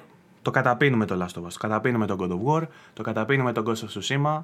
ε, καταπίνουμε το Horizon. το Πάμε στο Gran αγαπημένο. Turismo. το Gran Turismo. Πώς θα το κάνουν ταινία; θα βάλουν σαν, σαν το Need for Speed που βάλανε το Jesse από το Breaking Bad να οδηγάει κάτι Έχουν supercars. βγει- Έχουν βγει άπειρα πραγματάκια Twitter, memes ε, και τέτοια για τον Gran Turismo έτσι. Και πάνω σε αυτό ε, βγήκε και μια φήμη ότι στείλουν τον ε, Neil Blomkamp, Blomkamp για, για, την ταινία, Gran Tu- για τη σειρά ταινία Gran Turismo τέλος πάντων θα είναι. Σειρά, σειρά. Ο Blomkamp είναι αυτός που έχει κάνει τον District 9 που είπαμε στην προηγούμενη εκπομπή ότι ετοιμάζει για παιχνίδι τώρα σε sci-fi setting. Γενικά έχει φτιάξει πολλές sci-fi ταινίες και τώρα για κάποιο λόγο λένε ότι θα του δώσουν να φτιάξει σειρά Gran Turismo. Όχι σειρά, ταινία. Ταινία Gran Turismo, ταινία. Ε, Ό,τι και να είναι, και τα- ο- οτιδήποτε και να είναι πραγματικά, δεν βγάζει κανένα νόημα. Δηλαδή, ε, είδα ένα. Ε, στο Bytas, νομίζω το είδα, που πόσταρε. Αχ, δεν θυμάμαι τώρα ποιος το πόσταρε και δυστυχώς δεν θα μπορώ να δώσω τα credits. Αλλά ήταν καταπληκτικό το post γιατί λέει: Λοιπόν, ποιος έχει μια φοβερή ιδ- ιδέα, ξέρω εγώ, για να, τι παραγωγή να βγάλουμε. Και λέει ο άλλος: Λοιπόν, έχω ένα φοβερό racing ε, franchise, το οποίο δεν έχει καμία ε, σχέση με σενάριο και οτιδήποτε σχετικό. Ε, μπορούμε να το κάνουμε, λέει, να το βασίσουμε πάνω σε αποτυχημένες ταινίες όπως είναι τα Need for Speed και τα Fast and the Furious, λέει, τα οποία τώρα είναι στην έξοδό τους. Όχι ότι είναι αποτυχημένες ταινίες, αλλά ότι είναι στην έξοδό τους τώρα και τελειώνουν. Ε, και μπορούμε να είμαστε σίγουροι για την αποτυχία αυτού που θα βγει. Ωραία, λέει, θα φτιάξουμε αυτό. ότι σε κάποιον φάνηκε καλή ιδέα όλο αυτό. Ε, μπορεί τώρα να αναζωπηρώθηκε το ενδιαφέρον με αυτά που είδαμε στο πιο πρόσφατο Gran Turismo και να έχει να κάνει ουσιαστικά με έναν λάτρη των κρουασάν και των ζεστών καφέδων, ο οποίος πάει σε κλαμπάκια με άλλους μπαρμπάδες και μιλάνε για αυτοκίνητα σαν να είναι γκόμενες. Θα πρωταγωνιστεί ο Λούκα. ο, ο Λούκα, ο καφετζής. ναι, ναι, ναι. Και τέτοιο, τέτοια φάση. Και να είναι σε ένα remote island το οποίο έχει μόνο τέσσερα σπιτάκια πάνω. Το ένα είναι έκθεση αυτοκινήτου για κάποιο λόγο, σε ένα νησί με μηδέν κατοίκους. και στα άλλα μπορείς απλά να πας να βγάλεις φωτογραφίες. Ναι, καλώς ήρθατε στο GT Island. Εδώ έχουμε μία έκθεση αυτοκινήτου, μία μάντρα με μεταχειρισμένα και μία καφετέρια. Καλή, καλή χαρά να περάσετε. λοιπόν, αυτά που έλεγα πριν τα λέγει ο Κώστας ο Εκτέλειον, ο Κωνσταντινούς, στον Bytas. Φοβερή ιδέα. Ήταν, ήταν καταπληκτικό το κειμενάκι του. Μαζεύοντας, λέει, σε υποτυπώδη μορφή έστω λέει το Need for Speed, μαζεύοντας ένα 100% μισθοφορικό team, οι συντελεστές του οποίου δεν θα έχουν καμία ιδέα ή όραμα για το πώς θα μπορούσε να μεταφερθεί ένα ραλάκι στη μεγάλη οθόνη. Οι Ναι. οποίοι λέει χεσμένοι όπως θα είναι, μη φλοπάρουν σε μια εποχή φλιπάρουν, που τα πάντα είναι αναλώσιμα και οι καριέρες γεννιούνται και καίγονται στη στιγμή. Αναγκαστικά θα κοιτάξουν το πλησιέστερο επιτυχημένο προϊόν, δηλαδή το Fast and the Furious, το οποίο όμως έχει ήδη κουράσει και οδεύει προς την έξοδο. Πράγμα που θα οδηγήσει αναπόφευκτα στην αυτοεκπληρούμενη προφητεία και στην παταγώδη αποτυχία. Τρομερή ιδέα το πάντα είναι και καλά. Ούλα το. Τέλος πάντων. Θα πάει κατα... καταπληκτικά τον Grand Turismo σίγουρα. Μπορεί και να πάει. Μπορεί και να πάει. Μπορεί να Έλα, είναι. μαλάκα. Ε, Αυτά δεν είναι καλές ιδέες. Εκτός αν έχουν όντως καμιά ιδέα out of the box. Ρε παιδί και το μου, κάνουν, όταν εντάξει, ακούς σπάσου. φιλμ, όταν ακούς φιλμ, μην το πας απαραίτητο ότι θα είναι με ένα δράμα. Δεν θα είναι μια... Ντοκιμαντέρ, ξέρω εγώ. Τι θα φτιάξουν; Δεν θα είναι ένα ρομάτζο, δεν θα είναι μια δραμεντή, δεν θα είναι μια κομεντή. Μπορεί να το κάνουν documentary φάση. Βιογραφικό Με documentary. καθημερινή αφηγητή. Και να έχει, ξέρω εγώ, μεγάλους ανθρώπους της αυτοβιομηχανίας και να είναι μια οδή στην αυτοβιομηχανία όπως ήταν και το παιχνίδι. Να φέρουν δηλαδή σοβαρές προσωπικότητες της αυτοκίνησης, να κάνουν κάτι σαν ντοκιμαντέρ βιογραφικό, ας πούμε, που να εξυμνεί την- το ρόλο του αυτοκινήτου στη ζωή του ανθρώπου. Εγώ έτσι το περιμένω να είναι. Αν είναι οτιδήποτε άλλο, θα είναι παταγώδη αποτυχία. Εντάξει, παταγώδηση αποτυχία. Ε, αυτό λοιπόν και με τον Grand Turismo. Να δούμε τι Οτιδήποτε άλλο όμως, έτσι, να το, το συνειδητοποιήσουμε λίγα και αυτό. Ότι οι, οι, οι πιθανότητες δεν είναι με το μέρος του. αυτό θα πω και το κλείνω εδώ. Ε, θ- θυμάσαι κάτι άλλο από την παρουσίαση που, έκανα, που έκανε ο Jim Ryan που θες να αναφερθούμε σε αυτό; Βεβαίως, δεν θυμάμαι τώρα από παρουσίαση. Μπορώ να σου πω το εξής όμως. Μιας και αναφέραμε τον Grand Turismo, να πούμε ότι η Sony ανακοίνωσε ότι ξεκινάει το Grand Turismo World Series. Πρόκειται για το, στην ουσία το FIA Grand Turismo Championship που είχαμε παλιότερα, τα online που κάνουν παγκοσμίως. Μπαίνεις online, παίζεις αγώνες κανονικά, λες και είσαι σε κανονικό πρωτάθλημα. Ε, επιστρέφει, λέει, στα live events για το 2022. Καλύτεροι από τους οδηγούς της πρώτης online season θα κληθούν να αγωνιστούν σε ένα τριήμερο World Series Showdown τον Ιούλιο απέναντι στους καλύτερους πρωταθλήματος του 2021 στο θεαματικό Red Bull Hangar 7 στο Salzburg της Αυστρίας. Ε, θα υπάρχει, λέει, online season 2 μετά. Ε, και αυτό θα συνεχιστεί τέλος πάντων. Ε, οι, οι οδηγοί θα διαγωνίζονται διαδικτυακά από τα σπίτια τους, λέει, από όλο τον κόσμο και ο ανταγωνισμός θα είναι εξίσου έντονος και οι δεξιότητες τους εντυπωσιακές. Ε, αυτά. Έχουν διάφορους συνεργάτες, λέει, την εταιρεία φρένων Brembo, Genesis και Michelin, Toyota, Mazda Alpha, BBS. Ε, και έχουν βγάλει και ένα βιντεάκι γι' αυτό. Όποιος ενδιαφέρεται τέλος πάντων για να ασχοληθεί επαγγελματικά με Grand Turismo, ε, τώρα είναι η ευκαιρία του να αποδείξει τι φτουράει. Ε, τι άλλο ήθελα να σου πω. Βλέπω ένα νεάκι τώρα που λέει για τους στόχους, από την ίδια την παρουσίαση, για τους στόχους η Sony με το νέο PS Plus. Ε, τα διαβάζω τώρα τα νέα από το PS Addict, εμείς το συγκεκριμένο δεν το έχουμε. Λέει στην πρόσφατη παρουσίαση της Sony έγινε και εκτενής αναφορά με καυτό, στο καυτό θέμα του PS Plus. Ε, ακολούθησε, λέει, ε, ε, δημοσκοπική έρευνα 72% των συνδρομητών ε, κατόχων PS4 δήλωσε ικανοποιημένο από την υπηρεσία. 72%. Ε, σημαντικό ποσοστό. Όσον αφορά λέει, τους λόγους που κάποιος επιλέγει να γίνει συνδρομητής, το μεγαλύτερο κίνητρο είναι το online multiplayer με 36%, τα δωρεάν παιχνίδια 30%, προσφορές και εκτόσεις με 21% και 13% το cloud storage για τα saves. Μέχρι το Μάρτιο του 2022 το 69% των συνδρομητών είναι κάτω PS4 και το 31% PS5. Σοβαρό, ε. Το 1 τρίτο δηλαδή είναι PS5. Πολύ ψηλά και σταθερά πάνω από το 70% τα τελευταία χρόνια είναι τα ποσοστά ανανέωσης της συνδρομής. Ε, τώρα για το νέο PS Plus. Ε, ε, έρχεται τον Ιούνιο, λέει, βελτίωση της εμπειρίας του καταναλωτή που θα τους κρατήσει στην υπηρεσία και αύξηση του αριθμού συνδρομητών σε πάνω από 50 εκατομμύρια περιμένουν. Με το νέο PS Plus. Θα δούμε. Θα πω εγώ.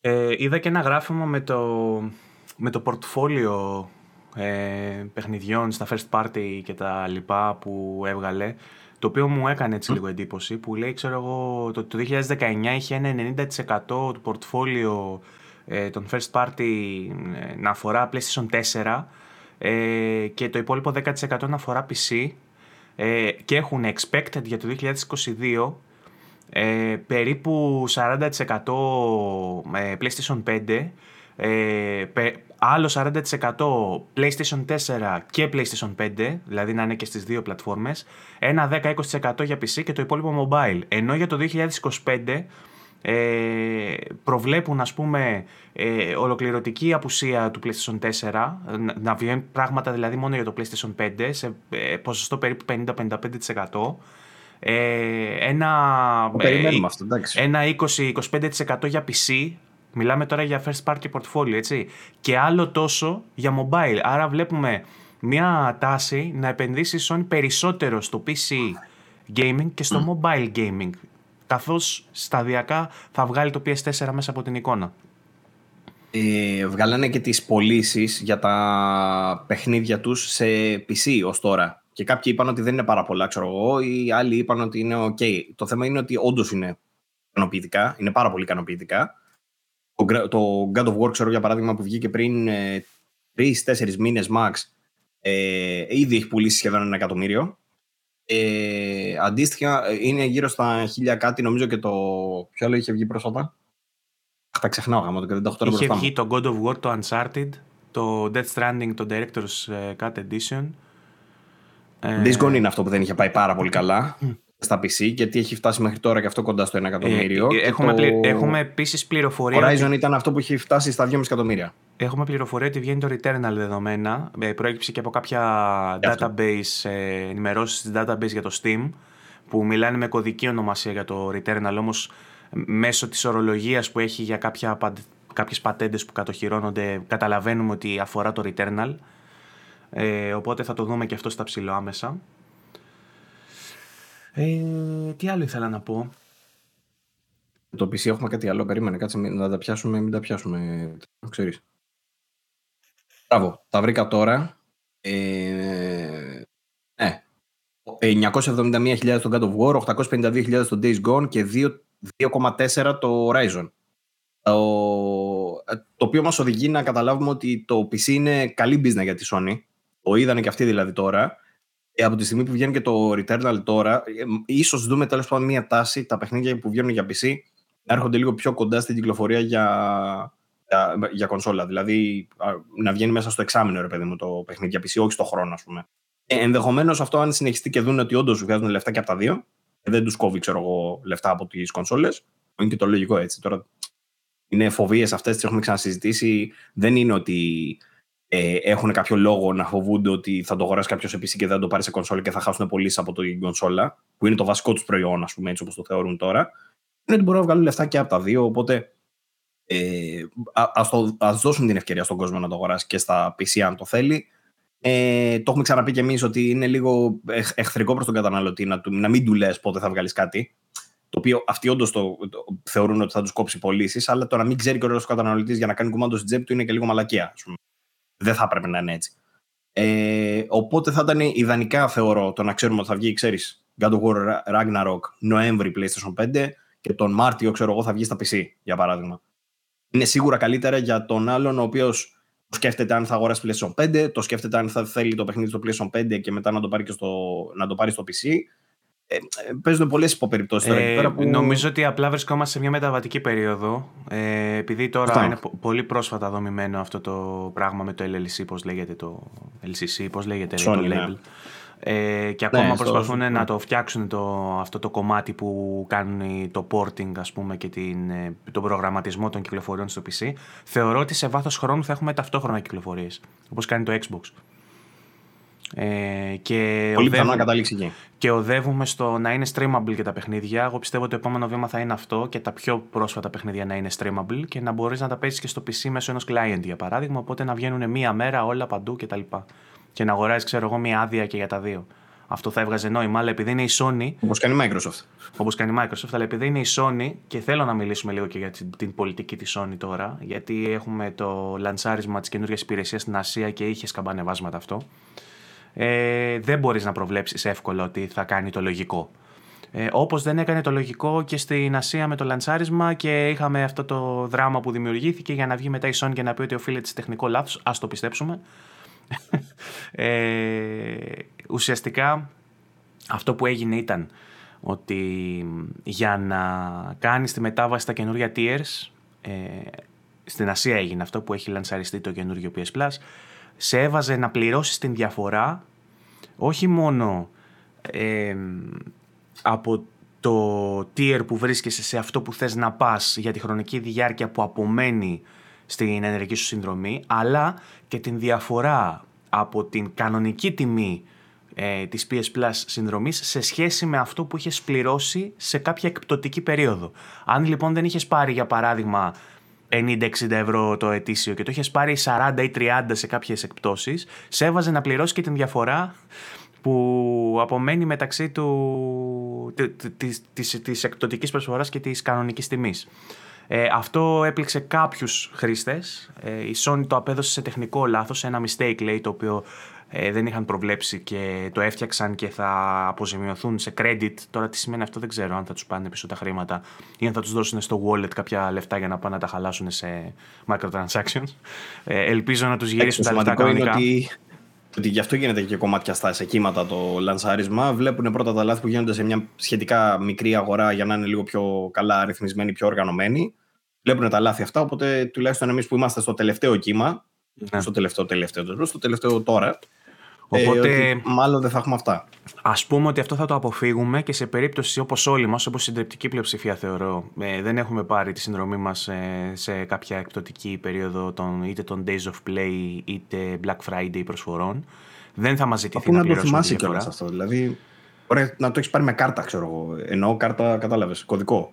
Ε, ναι, δεν βγάζει κάποιο νόημα. Α ας πούμε ότι αυτό θα διορθωθεί. Αυτό που δεν νομίζω να διορθωθεί και πολλοί λένε ότι ναι, εντάξει, είναι λογικό να γίνεται, αλλά εγώ δεν το βρίσκω λογικό και για ακόμα μια φορά θα είμαι αυτός που θα κάνει αυτή την άβολη ε, αντιπαράθεση.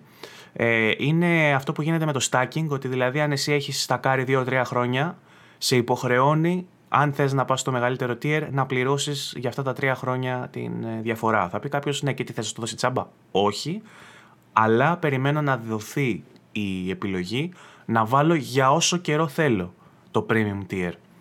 Αν δηλαδή εγώ θέλω να δοκιμάσω το premium tier ενώ έχω 1,5-2 χρόνια ε, essential, δεν θα ήθελα να πληρώσω για 3 χρόνια το premium. Θα ήθελα να έχω την, το δικαίωμα να πληρώσω μόνο για ένα μήνα το premium ε, ή να βάλω όσα χρήματα θέλω εγώ τέλος πάντων, να μην χρειάζεται να δώσω υπέρογκα ποσά ε, και να την πάρω στην πλάτη την υπηρεσία. Αυτό το θεωρώ λίγο παράλογο. Ελπίζω, είμαι σίγουρος θα συμφωνήσω σε αυτό. Ναι, εννοείται αυτό το πράγμα. Μα δεν είναι δυνατόν να έχεις υπολογίσει από πριν ότι ξέρεις κάτι. Εγώ έχω δώσει αυτά. Ε, έχω κάνει τα κομμάτια μου, ρε παιδί μου, γιατί θέλω τη συνδρομή της Sony. Έχω δώσει τον μπάλκ των χρημάτων τότε που είχα λεφτά και τώρα σου λέει ότι ξέρεις κάτι. Αν θες να πάω στο επόμενο που όντως ενδιαφέρει σαν καταναλωτή, να δώσεις άλλα δύο κατοστάρια, ξέρω εγώ. Δεν είναι normal ποσό αυτό το πράγμα. Σε καμία έτσι, περίπτωση. Καταλαβαίνουμε... Στην τελική δεν ξέρεις αν, αν, το θες κιόλας. Καταλαβαίνουμε γιατί μπήκε και, το, και η πάυση στο stacking. Γιατί απενεργοποίησαν το stacking τον τελευταίο καιρό. Γι' αυτό τον λόγο το έκαναν. Αλλά όσοι είχαν κάνει stacking από πριν. Πρόβλημα. Άρεσε αυτή η παύση για να φτιάξεις το μαλλί σου. Το stacking ε, που αναφέρει ο Βαγγέλης για όποιον δεν καταλαβαίνει είναι φυσικά το να πάρει κάποιος παραπάνω από μία συνδρομές και να ε, τις προσθέσει ώστε να έρχεται η μία πίσω από την άλλη. Δηλαδή, το που τελειώσει μία συνδρομή, να έχει, κολλήσει, να έχει αγοράσει ήδη την επόμενη και να ξεκινάει οπότε να έχει δύο-τρία χρόνια. Έτσι. Αυτό σημαίνει stacking. Το αγγλικό το stack. Ε, ναι, έχεις δίκιο, έχεις δίκιο σε όλα τώρα. Αυτό δεν έχω κάτι να ε, πω διαφορετικό. Μακάρι να διορθωθεί και αυτό. Τουλάχιστον Φυσικά θα έχει DRM θα έχει πάνω αυτό το πράγμα. Επιβεβαιώθηκε αυτό ότι θα πρέπει να μπαίνεις κάθε 7 μέρες να κάνεις σύνδεση για να μπορείς να συνεχίσεις να χρησιμοποιήσεις τα features της υπηρεσίας. Εντάξει, ψήλο λογικό αυτό. Κάποιο, κάποια... Αυτό βγήκε σαν είδηση αυτό το πράγμα, ρε παιδί μου, και πάλι έπεσε κράξιμο και εκεί. Όχι, εντάξει, τώρα αυτό δεν είναι για κράξιμο, είναι το normal. Δηλαδή δεν γίνεται να σου δίνει την επιλογή να παίζεις όσο θες. Αν δεν έχεις ίντερνετ και εσύ που πας με τέτοια υπηρεσία, προφανώς δεν είναι για σένα. Και δεν το λέω τώρα από την άποψη για να την πω σε κανέναν, αλλά θέλω να πω είναι και λογικό ότι κάπως πρέπει να ελέγξουν το προϊόν τους. Πρέπει να yeah. έχεις πληρώσει για κάτι το οποίο, αν ήταν για παραπάνω, ας πούμε, να σου δίνει την επιλογή να παίξεις όλο το μήνα ας πούμε, δωρεάν. Ενώ να έχεις πληρώσει για ένα μήνα, μετά να μην σε ξανατσεκάρει τον υπόλοιπο μήνα. Ε, εντάξει, τι να πω, Εγώ πάντως θα ήθελα να επιστήσω την προσοχή λίγο των φίλων, να μην βιαστούν να περιμένουν λίγο να τεσταριστεί αυτή η υπηρεσία, αν είναι δυνατόν να βάλουν ξέρω, ένα μήνα και μετά να το ξανασκεφτούν. Μην πάνε και κοπανίσουν χρόνο κατευθείαν, γιατί όπως καταλαβαίνετε είναι ακόμα είναι rocky start και παίζεται το τι θα γίνει και πώς. Οπότε μην το ρισκάρετε ιδιαίτερα για την ώρα.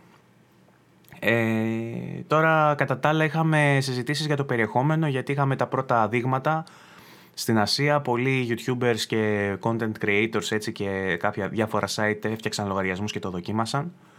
Ε, έκανε μια ανάλυση και το Digital Foundry.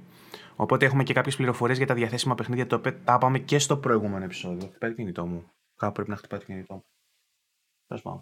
Ε, το έχω στη δόνηση. Ευτυχώς δεν το έχω σε καμιά κολότσεπη. Ε, τι έλεγα; Έλεγα ότι... Εγώ, τίνεις να ξεφεύγεις. Τι να, να ξεφεύγω, αλλά δεν φταίω εγώ. Κάποιος παίρνει τηλέφωνο. Δεν ξέρουν ότι έχω εκπομπή. Δηλαδή, απαράδεκτα πράγματα. Ε, ναι, έχουμε λοιπόν πληροφορίες που συζητήσαμε και στο προηγούμενο για τα πρώτα παιχνίδια που μπαίνουν. Τα, τα είπαμε στο προηγούμενο επεισόδιο. Όμως έχουμε τώρα ανθρώπους που μπήκαν και τα δοκίμασαν κιόλας. Ε, και έχουμε και τις πρώτες ενστάσεις. Στην ανάλυση του Digital Foundry είπαν κάποια πράγματα τα οποία τα περιμέναμε. Το έκανα και εγώ post στο γκρουπάκι με το που το έμαθα, πριν γίνει η ανάλυση δηλαδή, σε σχέση με τις εκδόσεις που θα τρέχουν.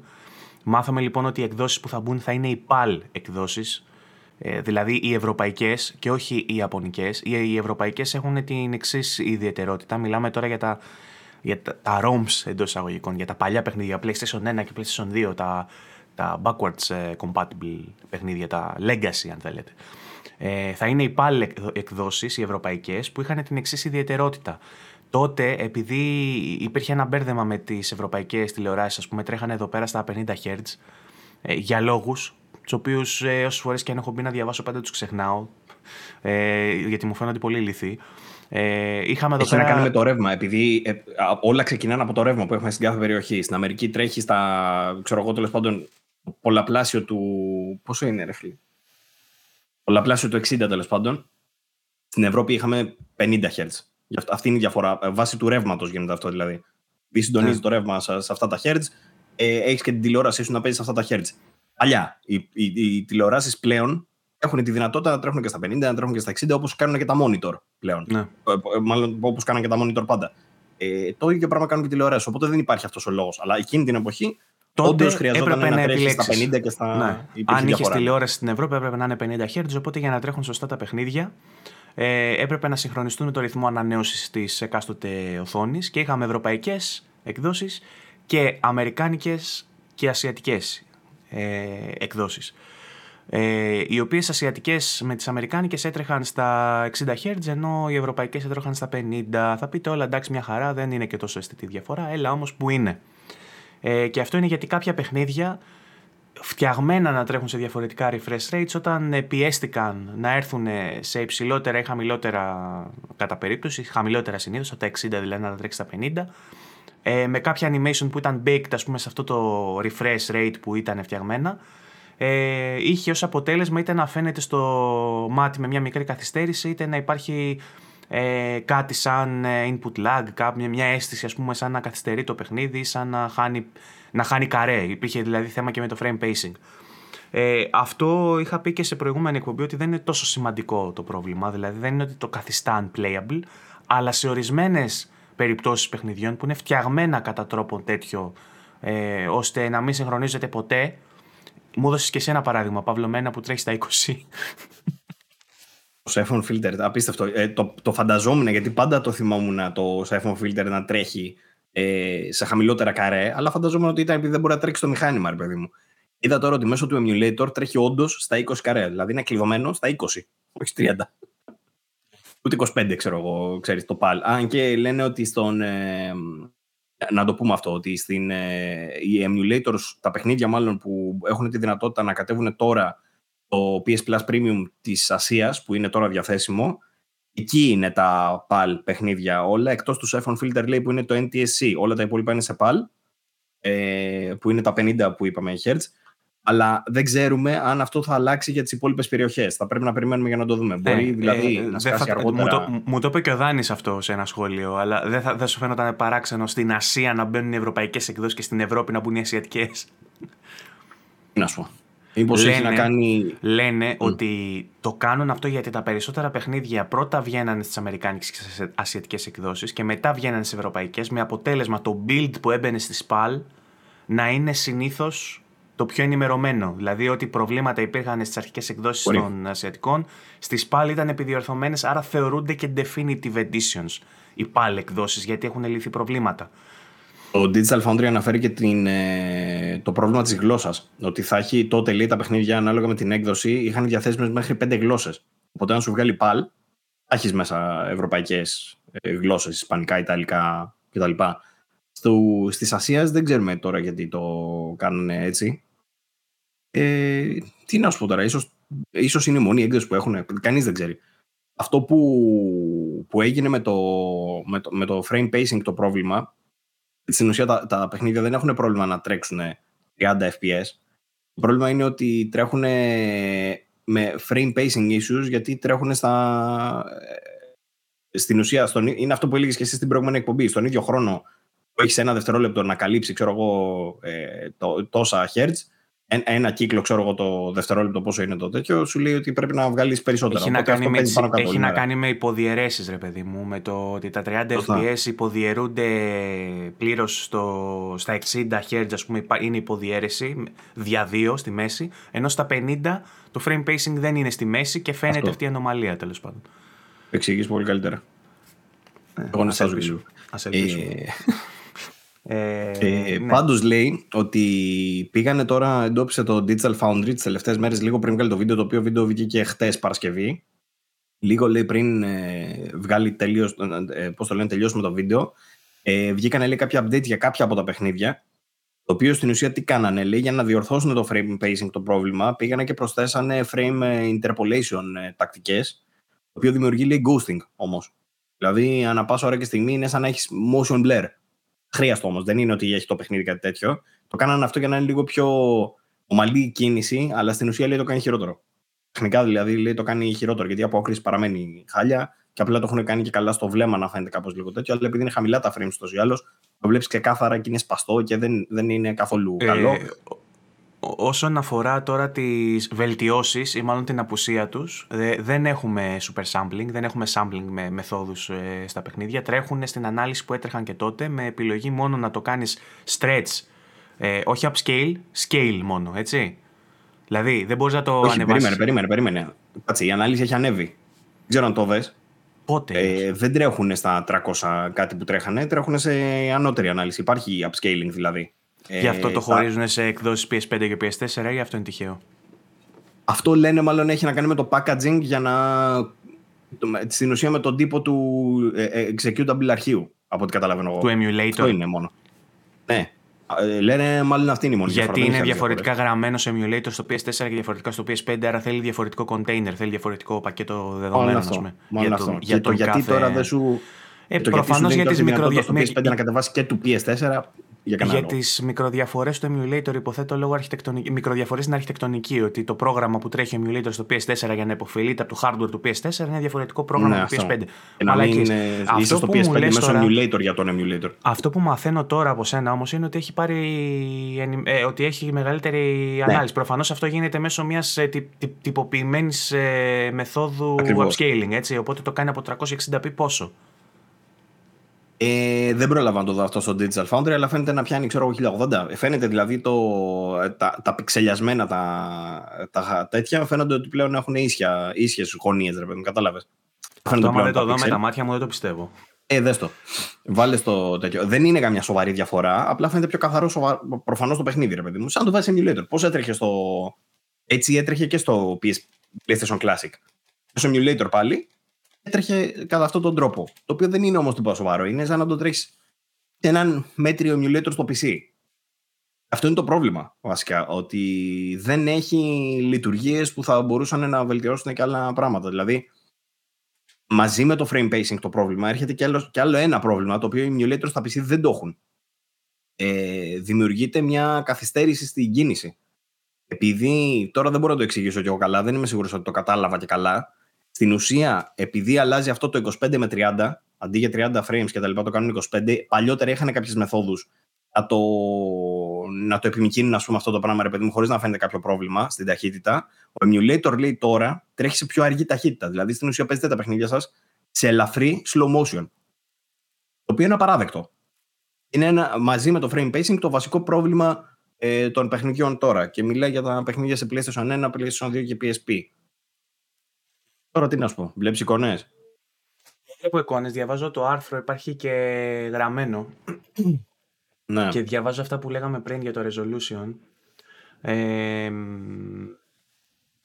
γίνεται όντως, λέει, υψηλότερη ανάλυση μέσω pixel counting ε, ε, μεταξύ, λέει, το 1920-1440 ενώ λέει τα 2D elements ε, κάνουν, κάνουν ένα πιο crisp play, upscale ε, καθαρότητα με λίγα λόγια δεν είναι ότι έχουμε τόσο πρόβλημα. σα ίσα φαίνονται και πιο, πιο χοντροκομμένα κάπως τα γραφικά πλέον. Από τη το αποτέλεσμα λέει όμως έχει να κάνει με προτίμηση καθαρά λέει.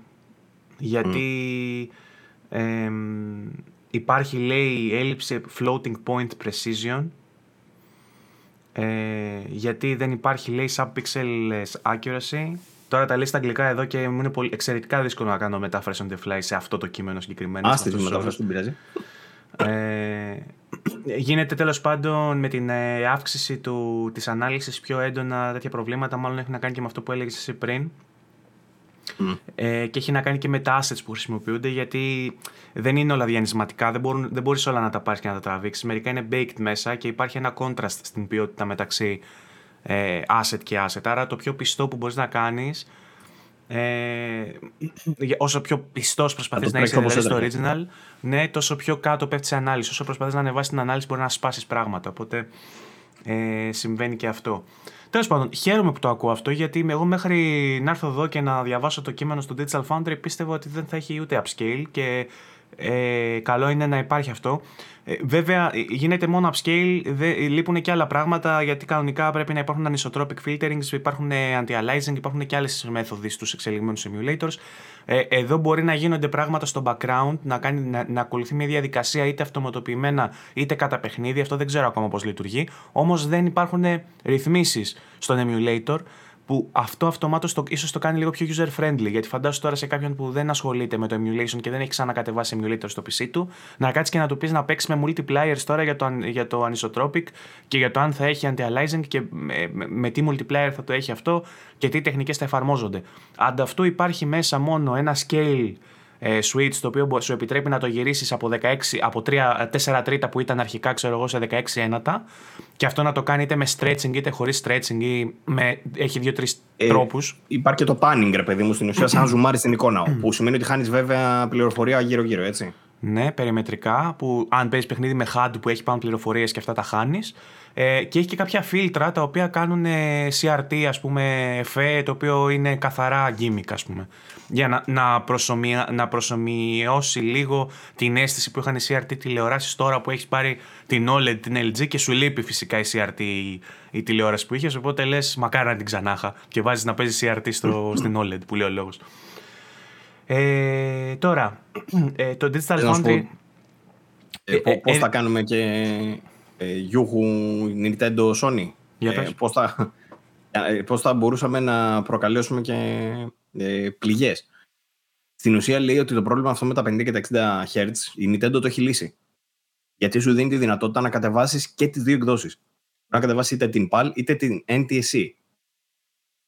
Οπότε η, Sony, η Nintendo είναι ένα βήμα μπροστά. Αυτό πρέπει να το πούμε. Θα μπορούσε να σκάσει και σαν τίτλος αυτό. Η Nintendo είναι ένα βήμα μπροστά από τη Sony. Τέλος πάντων. Preservation 0. Ναι, δεν ε, είναι τώρα. Δηλαδή, όταν, όταν έχεις κάσει Microsoft τόσα χρόνια και σου δείχνει τα παιχνίδια όπως τα δείχνει, και τώρα βλέπεις. Τι να πω, ρε πούστη μου. Δηλαδή, θα περίμενες μια καλύτερη αντιμετώπιση. Το καλό είναι ότι από εδώ και πάνω, από εδώ και πέρα δεν έχει. Πώς να το πω, πίσω γύρισμα. Ε, ε, στην ουσία είμαστε στο κατώτατο επίπεδο και μπορεί μόνο να βελτιώνεται. Οπότε ας ελπίσουμε ότι είναι η αρχή και ότι όλα αυτά θα βελτιωθούν θα λυθούν σαν προβλήματα. Είδα, Ίσως τώρα... και λυθούν κιόλας με τη διαφορά στα regions, έτσι. Είδα, λέγαμε πριν για τα ratings και τώρα είδα ότι έγινε rated, λέει ένα Resistance Retribution. Αυτό είναι παιχνίδι PSP, έτσι. PSP. Έγινε rated αυτό στην Κορέα. Γιατί έγινε rated, για να μπει τώρα στο, να μπει στο emulation; Φαντάζομαι θα προσθέτουν.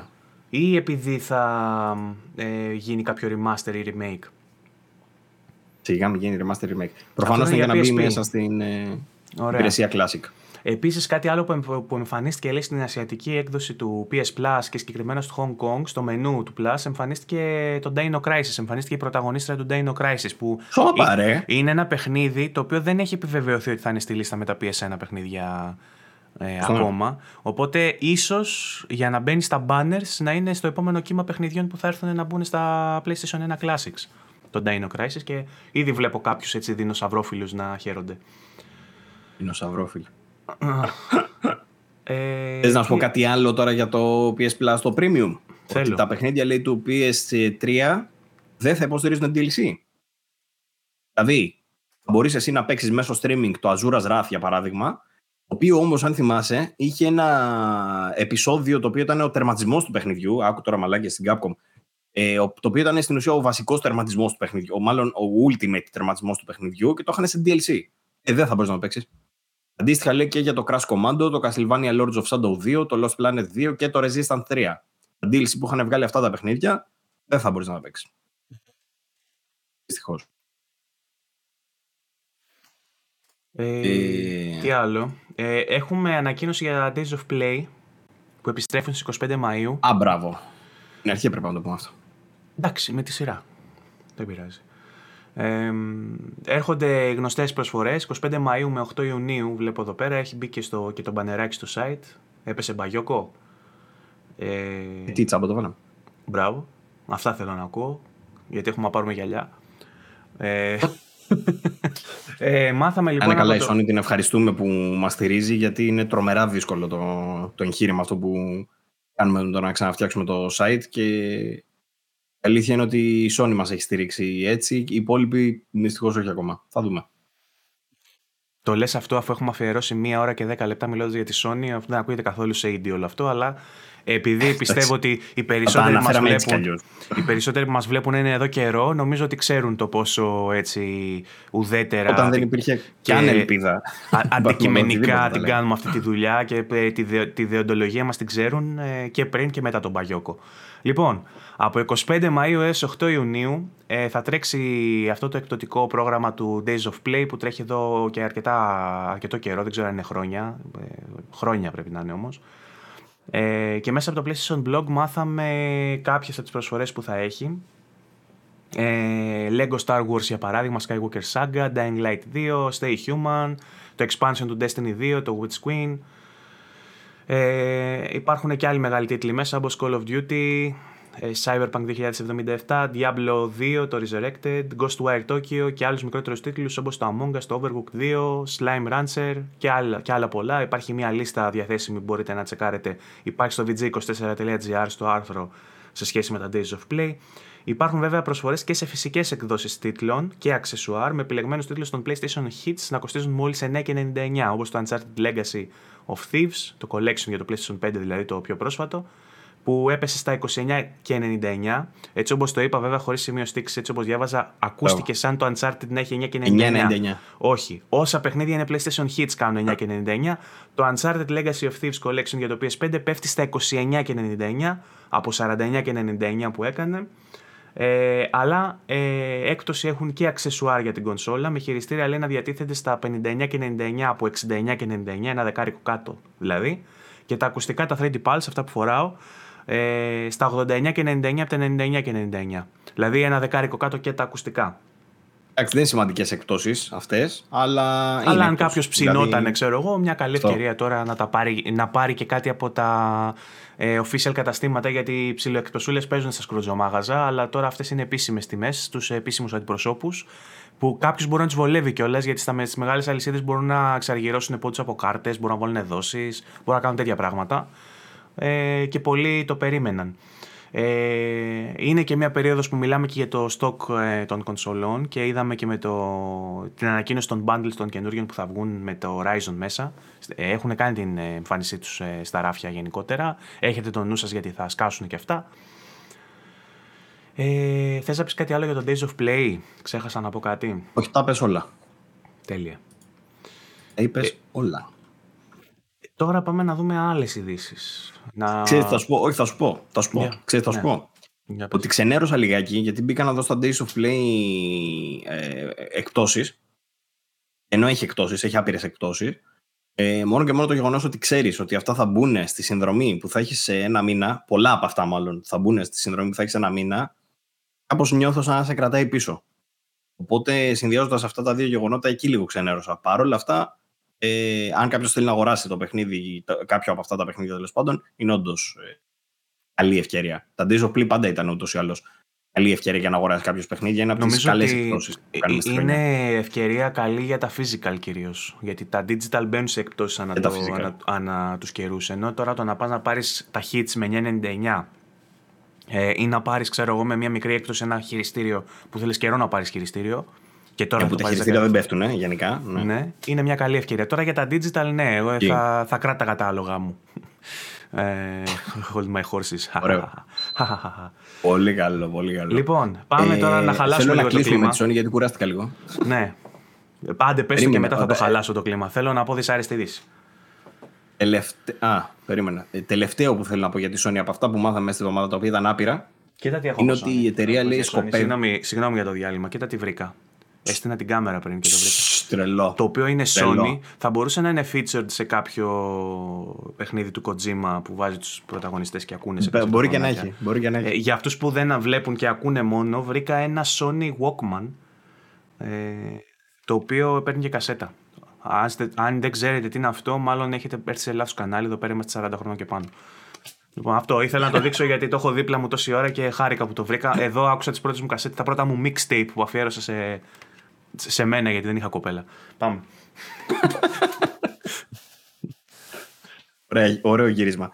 Ε, μετά το Walkman του Βαγγέλη, να σας πω ότι η Sony ανακοίνωσε μέσα σε όλα αυτά που λέγαμε πριν ότι θα έχει 12, γιατί το είπα στα αγγλικά δεν ξέρω, θα έχει 12 live service games μέχρι το 2025. Ευχαριστούμε, δεν θέλουμε. Ε, αναμένουμε δηλαδή μπόλικα από δάφτα Συγκεκριμένα λέει 6 από αυτά θα είναι μέσα στο 2023 και 10 μέχρι το 2024. Ε, κάποια από αυτά ε, λέει πιθανότατα να είναι το λάθος στο Κράζω και μόνο τέτοια παίζω, έτσι. Στο έχω πει. Εννοείς. παίζω ε, e-football που είναι free to play έτσι game service και τώρα παίζω και Nino Kuni Crosswords που είναι επίσης MMO πολύ βαθύ. Που εγώ, εγώ τι, τι λέω, συχαίνω με τα MMO έτσι και έχω παίξει πόσες ώρες σε Nino Kuni Crosswords.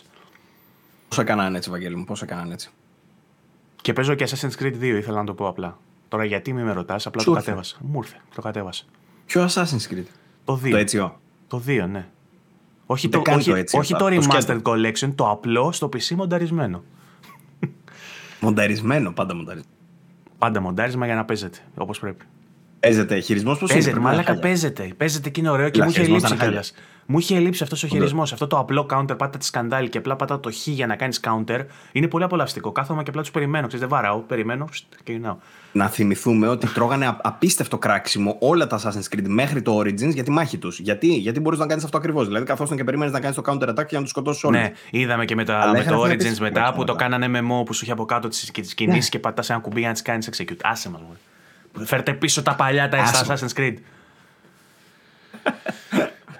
Τι έλεγες; Ε, ναι. Λοιπόν, ε, όχι αυτά για τα live service games ήθελα να σου πω. Ετοιμάζονται διάφορα γενικά από τη Sony και η Bungie λογικά αυτό που ετοιμάζεται θα είναι live service. Όχι λογικά, νομίζω το έχουν ανακοινώσει. Ε, ναι, αυτά. Όχι, νομίζω τελείωσα για Sony. Έχουμε πει άπειρα πράγματα. Φτάνει. Ε, ως εδώ.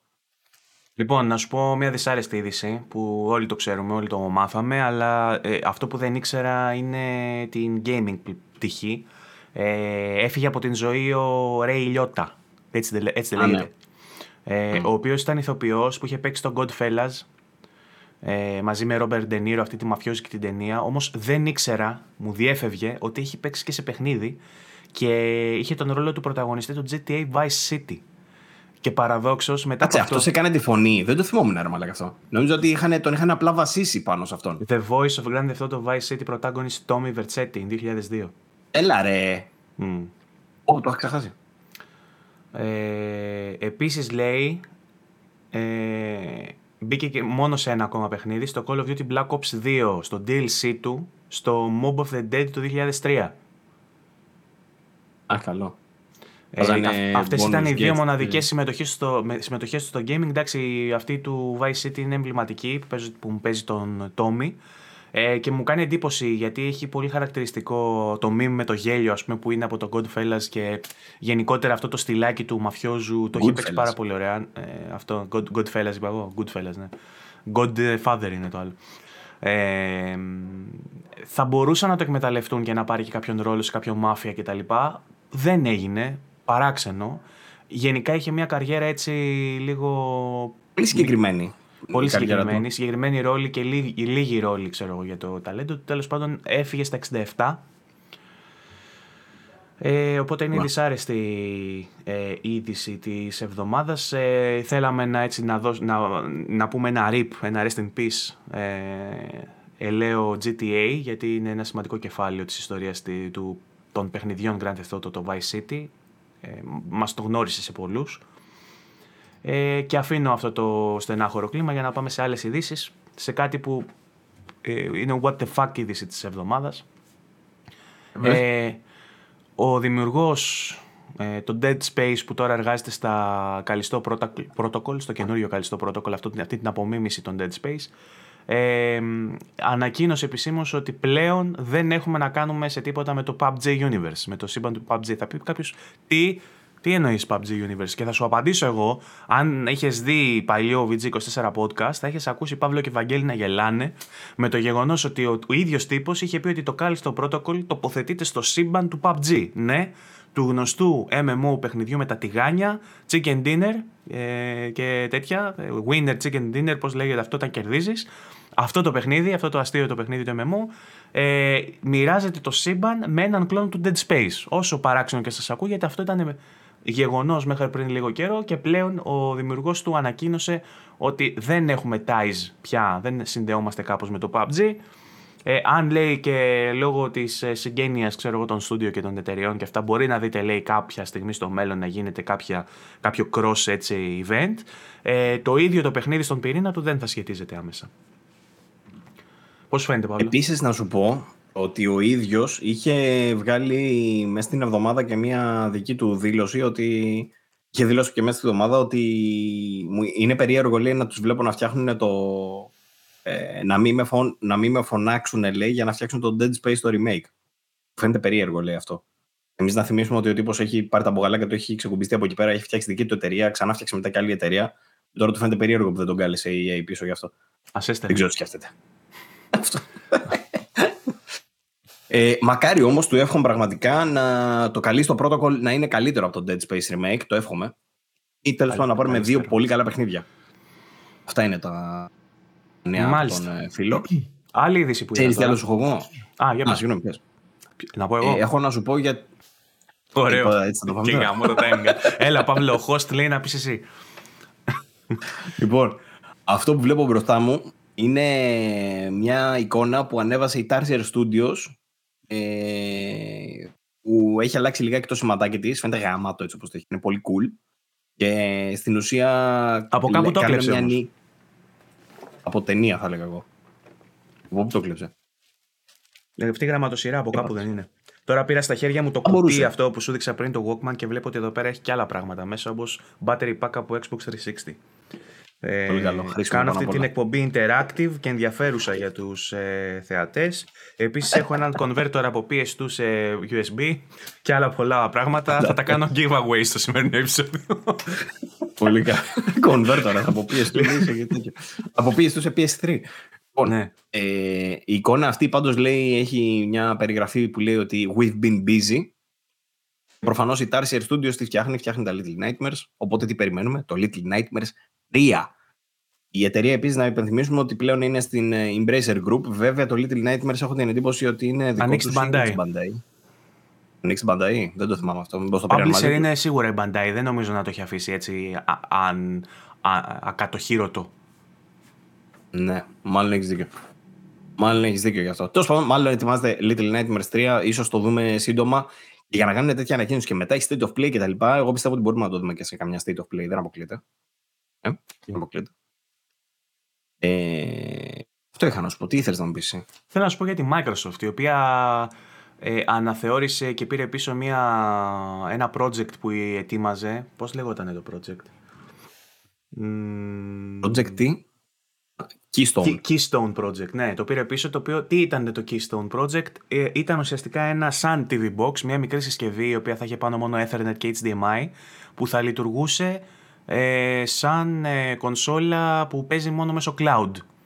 Οπότε, αν δεν ήθελες να πάρεις ούτε Series S ούτε Series X και ήθελες κάτι ακόμα φθηνότερο, θα έπαιρνες αυτή την καινούργια συσκευή, θα την έβαζες στην τηλεόρασή σου και θα έπαιζες μόνο παιχνίδια μέσω cloud.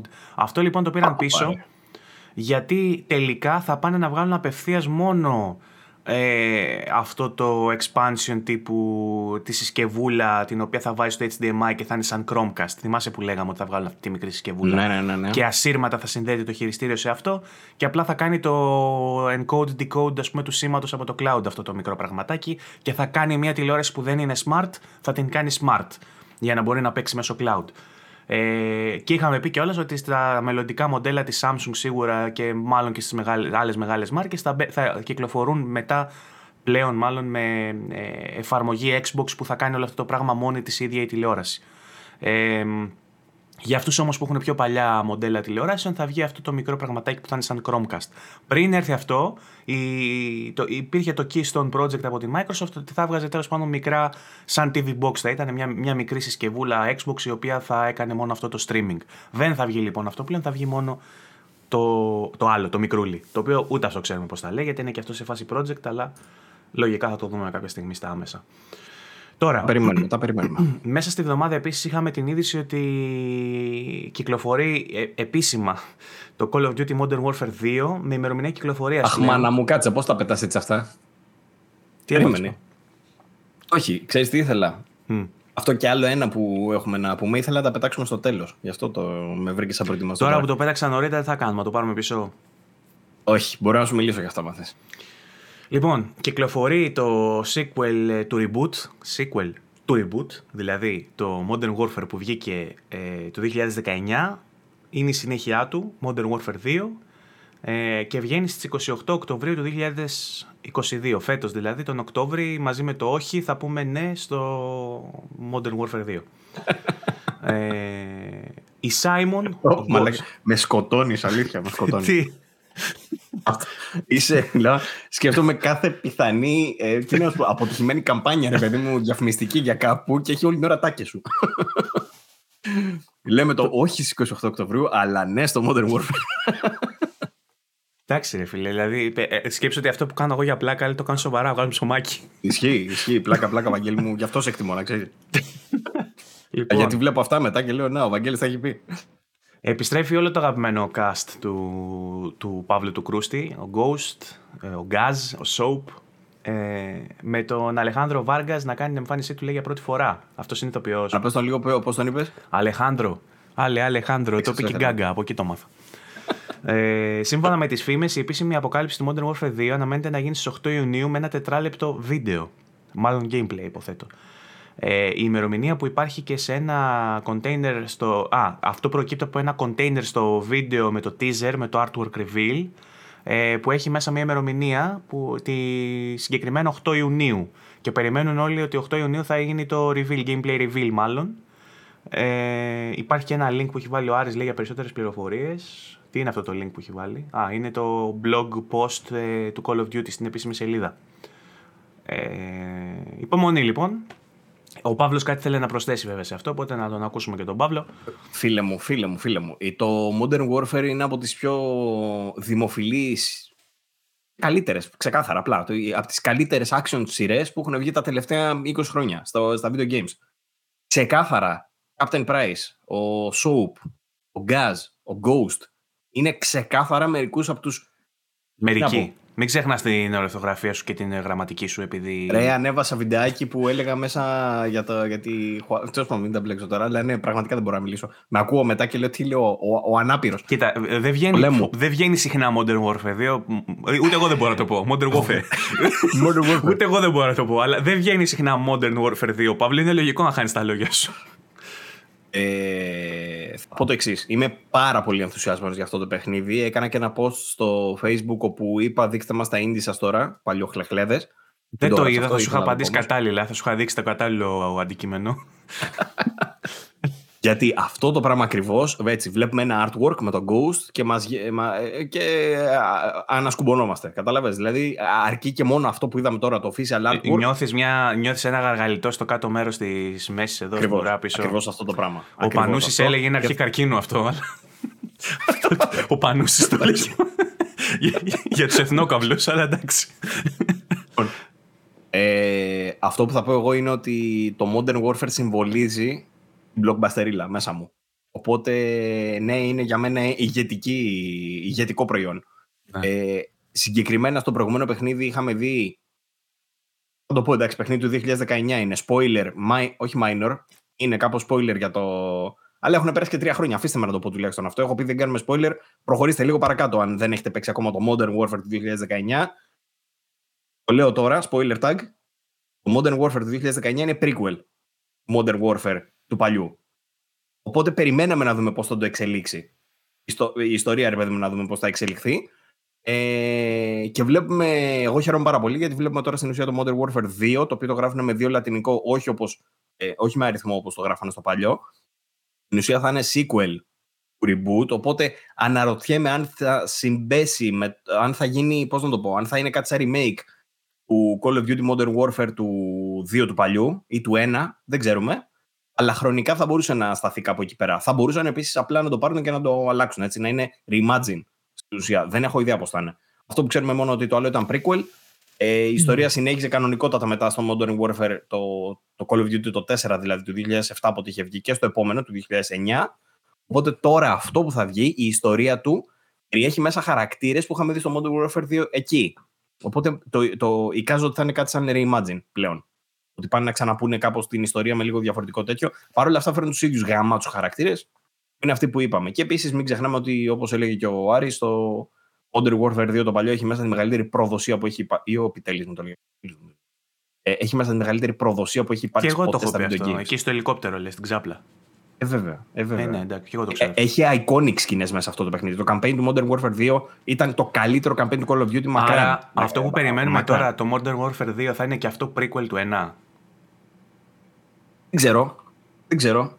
Ίσως. Ίσως και να είναι. Ίσως ή, θα είναι ή θα είναι prequel του 2. Ή θα είναι sequel του 2 και prequel του 3. Εγώ πιστεύω ότι θα είναι reimagine. δηλαδή ότι έτσι όπως πήγαινε να κυλήσει, ότι θα μπορούσε να κυλήσει και με το Call of Duty έτσι όπως πήγανε τα παλιά, αλλά θα μπορεί να το πάει τώρα και μια άλλη μεριά. Να, μην πεθάνει μου, εγώ... για το παιχνίδι του Επειδή τώρα αυτή είναι μια στιγμή για τους blockbuster έτσι πολύ σημαντική, δεν θέλω να λερώσω τη στιγμή σας με σχόλιο δικό μου. Εγώ στο Σινόμπο βλέπω και αεροστάμι τώρα. Βλέπω τη, τη γεύση του κερασιού, βλέπω και τέτοια. Στο, στο Σινόμπο κάτι ψάχνω. Είναι αυτά που λες, ρε Μαλάκα. Και περιμένω, σαν, περιμένω σαν τρελός να βγει το Stray να παίξω σαν γάτα, ξέρω εγώ, σε ένα cyberpunk περιβάλλον. τι μου λες εσύ τώρα με το, με το Call of Duty, δεν, δεν θέλω να λερώσω το, τη στιγμή σας. Έχεις μιλήσει σε κάποιον γι' αυτά; Ε, ε, ψυχολόγος μου μου λέει καλά καλά θα περάσει, μη σε νοιάζει, ξέρω εγώ. Αλλά, αλλά τέλος πάντων. Κοίτα, θα σου πω την αλήθεια. Εγώ το, με, το, με το. Επειδή το είχα γράψει review, το, το reboot, είχα περάσει 19, πάρα πολύ ναι. ωραία. Νομίζω ήταν και η πρώτη φορά που ήρθε, ήρθε σπίτι μου ο Παύλος και είδε για πρώτη φορά ray tracing κανονικό. Ήταν η πρώτη φορά που είδε ray tracing. Και ήταν ο Παύλος. Α, ναι. Ήταν έτσι ο Παύλος. Ήταν καλό. Σου είχα πει ότι και η έκδοση για Xbox One X ήταν τότε καλή. Είχε διαφορά βέβαια, ναι, εντάξει. Ε, ε, για δες λίγο τις φωτιές εδώ, για δες, λίγο αυτά. Τα βλέπεις αυτά. Και Α, ναι. Ω, μαλάκα. ήταν έτσι ο Τέλος πάντων. Λοιπόν, ε, σύντομα, σύντομα και στις καινούριε κονσόλες με, με, υποθέτω με καινούργια ε, εφέ, θέλω να το ξαναπέξω γιατί το έχω ξεχάσει. Δηλαδή, Θυ, θυμάμαι κάποιες στιγμές, αλλά νομίζω θα το ξαναβάλω να το παίξω πριν κυκλοφορήσει το επόμενο. Λένε μάλλον η επίσημη ανακοίνωση αναμένει το 8, Ιου... 8 Ιουνίου. Συγγνώμη, το πες αυτό. Το είπα, το είπα. Όταν... Ε, είναι όπως έλεγα εγώ πριν και δεν μ' άκουγες. Ναι, μάλλον ε, ήσουν, ναι, ήσουν απασχολημένος κάτω από το τραπέζι, κάτι έκανες. ε, όταν πολλές τέτοιες στιγμέ στην εκπομπή. Λοιπόν, πάμε να δούμε την άλλη έτερη μεγάλη ανακοίνωση παιχνιδιού που έγινε μέσα στη βδομάδα για την οποία ίσως μοιραζόμαστε τον ενθουσιασμό. Ε, που και για το Call of Duty μια χαρά ενθουσιασμένος ήμουν. Απλά δεν μπορώ να πω ότι ούρλιαζα και τράβαγα τα βυζάκια μου. Εκεί που τα τράβηξα τα βυζάκια μου όμως. Τον ε, Gollum. Θα βγει 1η Σεπτέμβρη. Όχι, όχι. Δεν είναι αρκετά, δεν είναι αρκετά indie για μένα το Gollum. Το οποίο ναι, βγαίνει 1η Σεπτέμβρη, οπότε να το πούμε και αυτό για PC και για κονσόλες. Οπότε όποιο. Πάντα και Switch. Ε, Α, και όχι, αργότερα για Switch. Ε, ναι, για, για αρχής σε PC και νέες κονσόλες νέας γενιάς. Ε, από την Daedalic να θυμίσω. Ε, δεν είναι. Δεν χάλια. Ε, με φαίνεται λίγο παράξενο. Η Daedalic μας έχει συνηθίσει σε point and click adventures και με 2D γραφικά κτλ. Έχει βγάλει κάνα δυο μόνο έτσι. Το Felix the Reaper και άλλα κάνα δύο που έχει βγάλει έτσι. State of Mind νομίζω. Δεν θυμάμαι ποιο άλλο. Ε, που είναι έτσι με 3D γραφικά, οπότε δεν έχει και μεγάλη εμπειρία. Όμως είναι μεγάλο στούντιο. Πρόσφατα είχαμε πει ότι εξαγοράστηκε από την Niantic. Ε, Τέλος πάντων, θα δούμε πώς θα πάει αυτό. Η μεγάλη είδηση όμως δεν είναι το Gollum, και ο, και ο Gollum του καθενός. Είναι το Star Wars Jedi, το sequel. Ε, το Nacon, όχι Niantic. Ε, Nacon, ναι, συγγνώμη. συγγνώμη.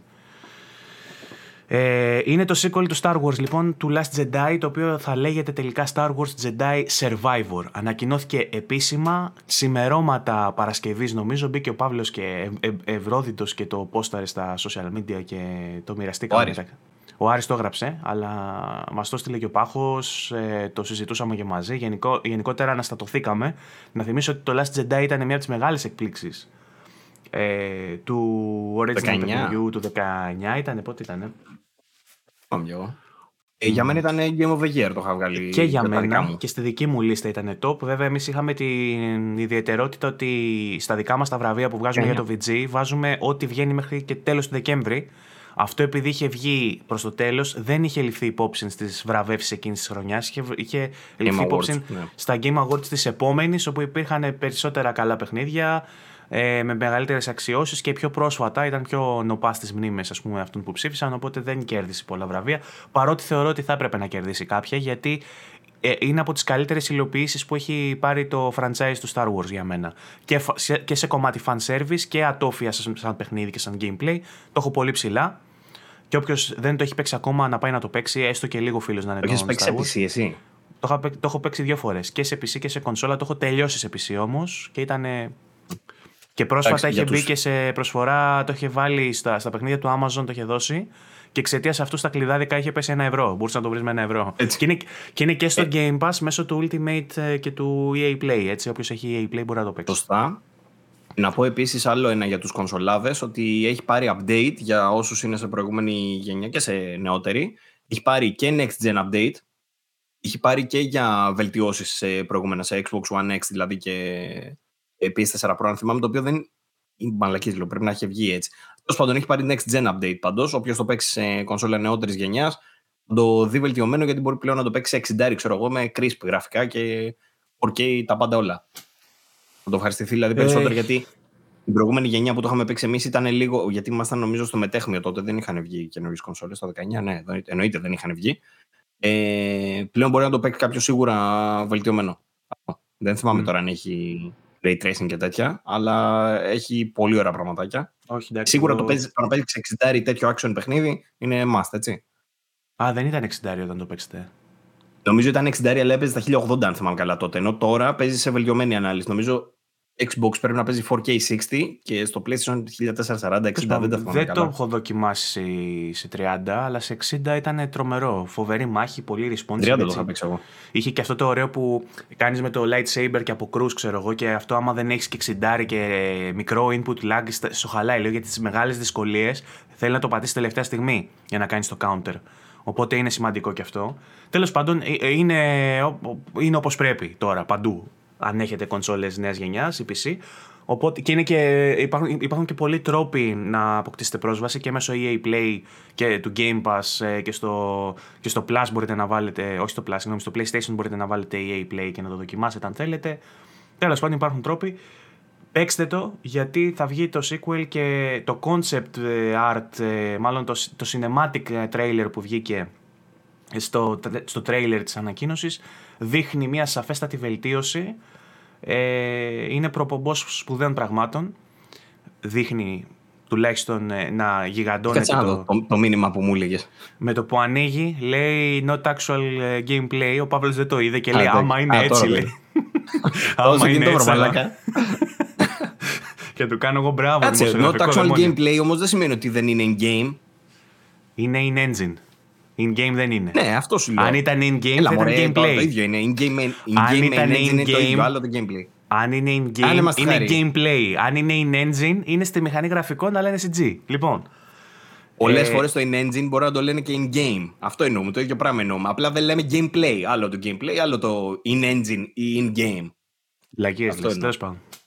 Ε, υπήρχαν φήμες, υπήρχαν φήμες που το ήθελαν να κυκλοφορεί μέσα στο 2022. Δυστυχώς δεν θα το δούμε μέσα στο 2022, θα το δούμε λέει μέσα στο 2023.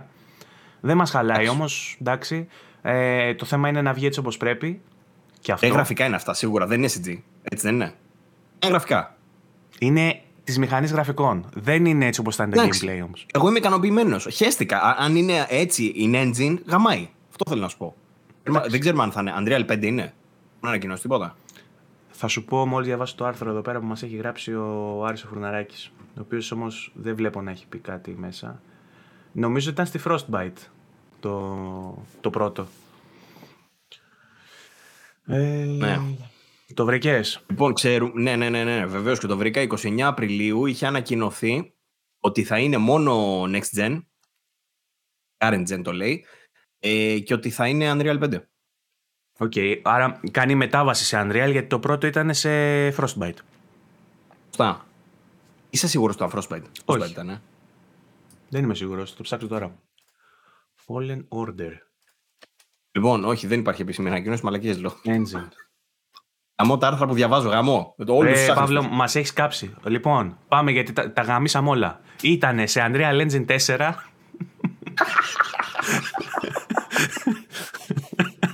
Τι εκπομπή είναι αυτή, ρε Μαλάκα. Ρε παιδιά, κλείστε μας. Αλήθεια, εγώ θα μας έκλεινα τώρα. Άντε με του μαλάκια. Ε, Unreal Engine 4 και τώρα θα πάμε σε Unreal Engine 5 και θα είναι για... Ε, τι, τι είπες εσύ και δεν ισχύει; Unreal 5 αλλά δεν το έλεγε ο άλλος. Πάντως θα είναι όντως μόνο για Next Gen. Αυτό ισχύει. Ε, και θα είναι και Unreal 5 υποθέτω. Του χρόνου θα βγει. Δεν μπορεί να βγάλει Unreal 4. Εντάξει, δεν υπάρχει επιβεβαίωση τώρα για αυτό όμως. Το προσπαθώ να το βρω κάπου, αλλά δεν υπάρχει πουθενά. Υπάρχει ένα site που λέει ε, πες μας τι θες να πεις, να σου πούμε σε ποιο, σε ποιο άρθρο το έλεγε. Λοιπόν, ε, το Star Wars Jedi Survivor λοιπόν θα είναι το επόμενο κεφάλαιο της περιπέτειας του Cal Kestis, του πρωταγωνιστή του Ginger αυτού του φίλου μας από το, από το πρώτο παιχνίδι.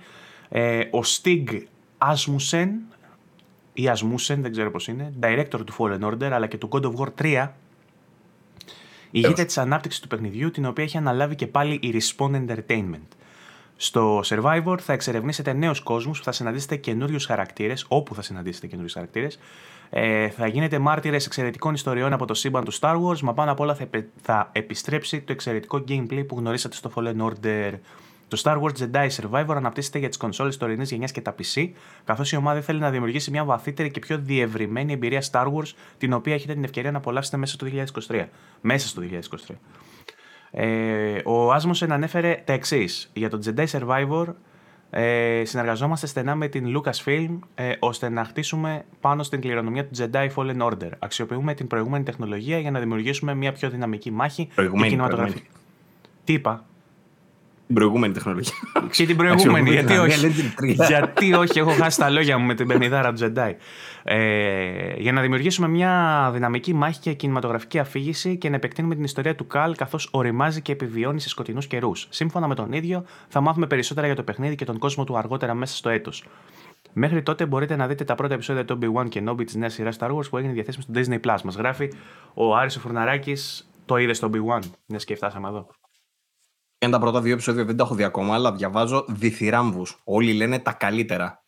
Αυτό ε, βγαίνει επεισόδιο-επεισόδιο. Mm. Δεν βγαίνουν όλα Να πούμε επίσης, by the way, ότι εκτός ότι θα πάω Δευτέρα που βγαίνει το επεισόδιο, Δευτέρα απόγευμα, έχω, ε, υπάρχει παρουσίαση Disney Plus. Όχι στην ε, Αμερική. Όχι στην Αμερική έγινε ήδη για Star Wars. Έχουν πάει οι φίλοι Unboxholics Έχουμε, είδα κάτι stories από τον Καρπά, είναι άντε που ε, είδες που πάει, έχει ένα τρενάκι και καλά Star Wars, περνάει από κάτι σκηνικά, ρε φίλε, κάτι stage και νομίζω ότι είσαι μέσα σε ταινία. Ε, ηθοποιούς που παίζουν στρατιώτες και τέτοια, άντε Δεν τους ακολουθώ τους καρπάδες, αλλά αφού το είδες εσύ, εντάξει, το μοιράστηκες.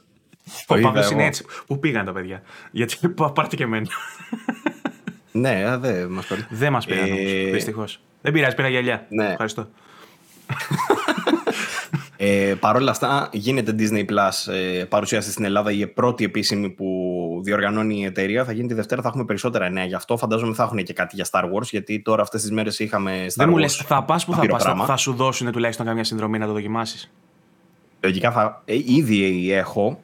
Ε, αλλά δεν είναι για. Ε, στην ουσία μου έχουν δώσει πρόσβαση στο content αλλά το content ε, είναι, ε, είναι με, με, ένα μικρό κομμάτι του content, τέλος πάντων. Δεν έχω πλήρη πρόσβαση. Περισσότερο θα ήθελα να δω το UI και πώς θα δουλεύει αυτό, να σου πω την αλήθεια. Γιατί το content, εντάξει, το ξέρουμε, το βλέπουμε. Ε, αυτό, θα δούμε τώρα τι θα γίνει με το Disney Plus. Αυτό που θέλω να πω είναι ότι ανακοινώθηκε από τη Vodafone TV ότι θα προσθέσουν το Disney Plus στα δικά τους τα πακέτα. Ε, το οποίο σημαίνει ότι με 6,30 το μήνα θα μπορεί κάποιος να δει και κάποιες σειρές του HBO Max και το υπόλοιπο πρόγραμμα της Vodafone TV, αλλά πλέον θα έχει πρόσβαση και στο Disney+. Plus. Δεν ξέρουμε ακριβώς τους όρους και μέχρι πότε θα είναι αυτό εάν θα ανεβάσουν την τιμή ή κάτι τέτοιο, αλλά αυτή τη στιγμή αυτό που ξέρουμε είναι στα βασικά πακέτα, που μάλλον θα παραμείνει στα 630 και 8,5 μαζί με τον αποκωδικοποιητή, θα έχουν και Disney Plus μέσα, το οποίο είναι φοβερή συμφωνία για τη Vodafone. Μπράβο τους δηλαδή που το κλείσαν αυτό. Και όπως είχαν κάνει μαγιά τότε και με το HBO, τώρα είναι πάλι καλή μαγιά και με το Disney Plus. Δυστυχώς, ξαναλέω, δεν το προβάλλουν αρκετά. Δεν το, δεν το προωθούν σωστά. Ε, το Vodafone TV, τι, τι άλλο έχει το Vodafone TV εκτός από το Disney; HBO. Έχει όλο το HBO, όχι δεν το έχει, HBO Max. Δεν έχει Nova και τέτοια. Όχι, η Nova είναι της Nova και της Wind πλέον δεν είχε, Group, δηλαδή, δεν είχε κάποια κάνει, φάση που μπορούσες να δεις και στη Vodafone. Ε, στη, στη Vodafone μπορούσες να δεις κάποια κανάλια από τα Nova Sports. Αυτό εννοώ. Καλά. Αυτό εννοώ. Ναι, όχι, πλέον δεν υπάρχουν όμως τα Nova Sports γιατί την Vodafone τα έχει πάρει τελείως η Nova η και η Wind. Ναι. Γι' αυτό έγινε γιατί ενώθηκε η Nova με τη Wind. Γι' αυτό ναι. πλέον δεν υπάρχουν στη Vodafone. Ε, αλλά πλέον για όσους δεν ενδιαφέρονται για αθλητικά και ενδιαφέρονται για όλο το υπόλοιπο περιεχόμενο που έχω εγώ, που δεν με ενδιαφέρουν καθόλου τα αθλητικά. Ε, η, η Vodafone πλέον έχει γίνει νούμερο ένα μακράν. Ενώ αν είστε πραγματικοί συνεφίλ, μπορείτε να βάλετε συνόμπο. κάτσε, κάτσε να πάρουμε καμιά διαφήμιση πρώτα και τα λες μετά. Ε, Γιατί από τη Vodafone έχεις πάρει διαφήμιση; Καλό, ε. Όχι. Αλλά συνόμπο είναι πιο πιθανό, γι' αυτό το λέω. Τουλάχιστον πηγαίνετε ε... στην Αμερική, ρε παιδιά. Εντάξει, μπορεί.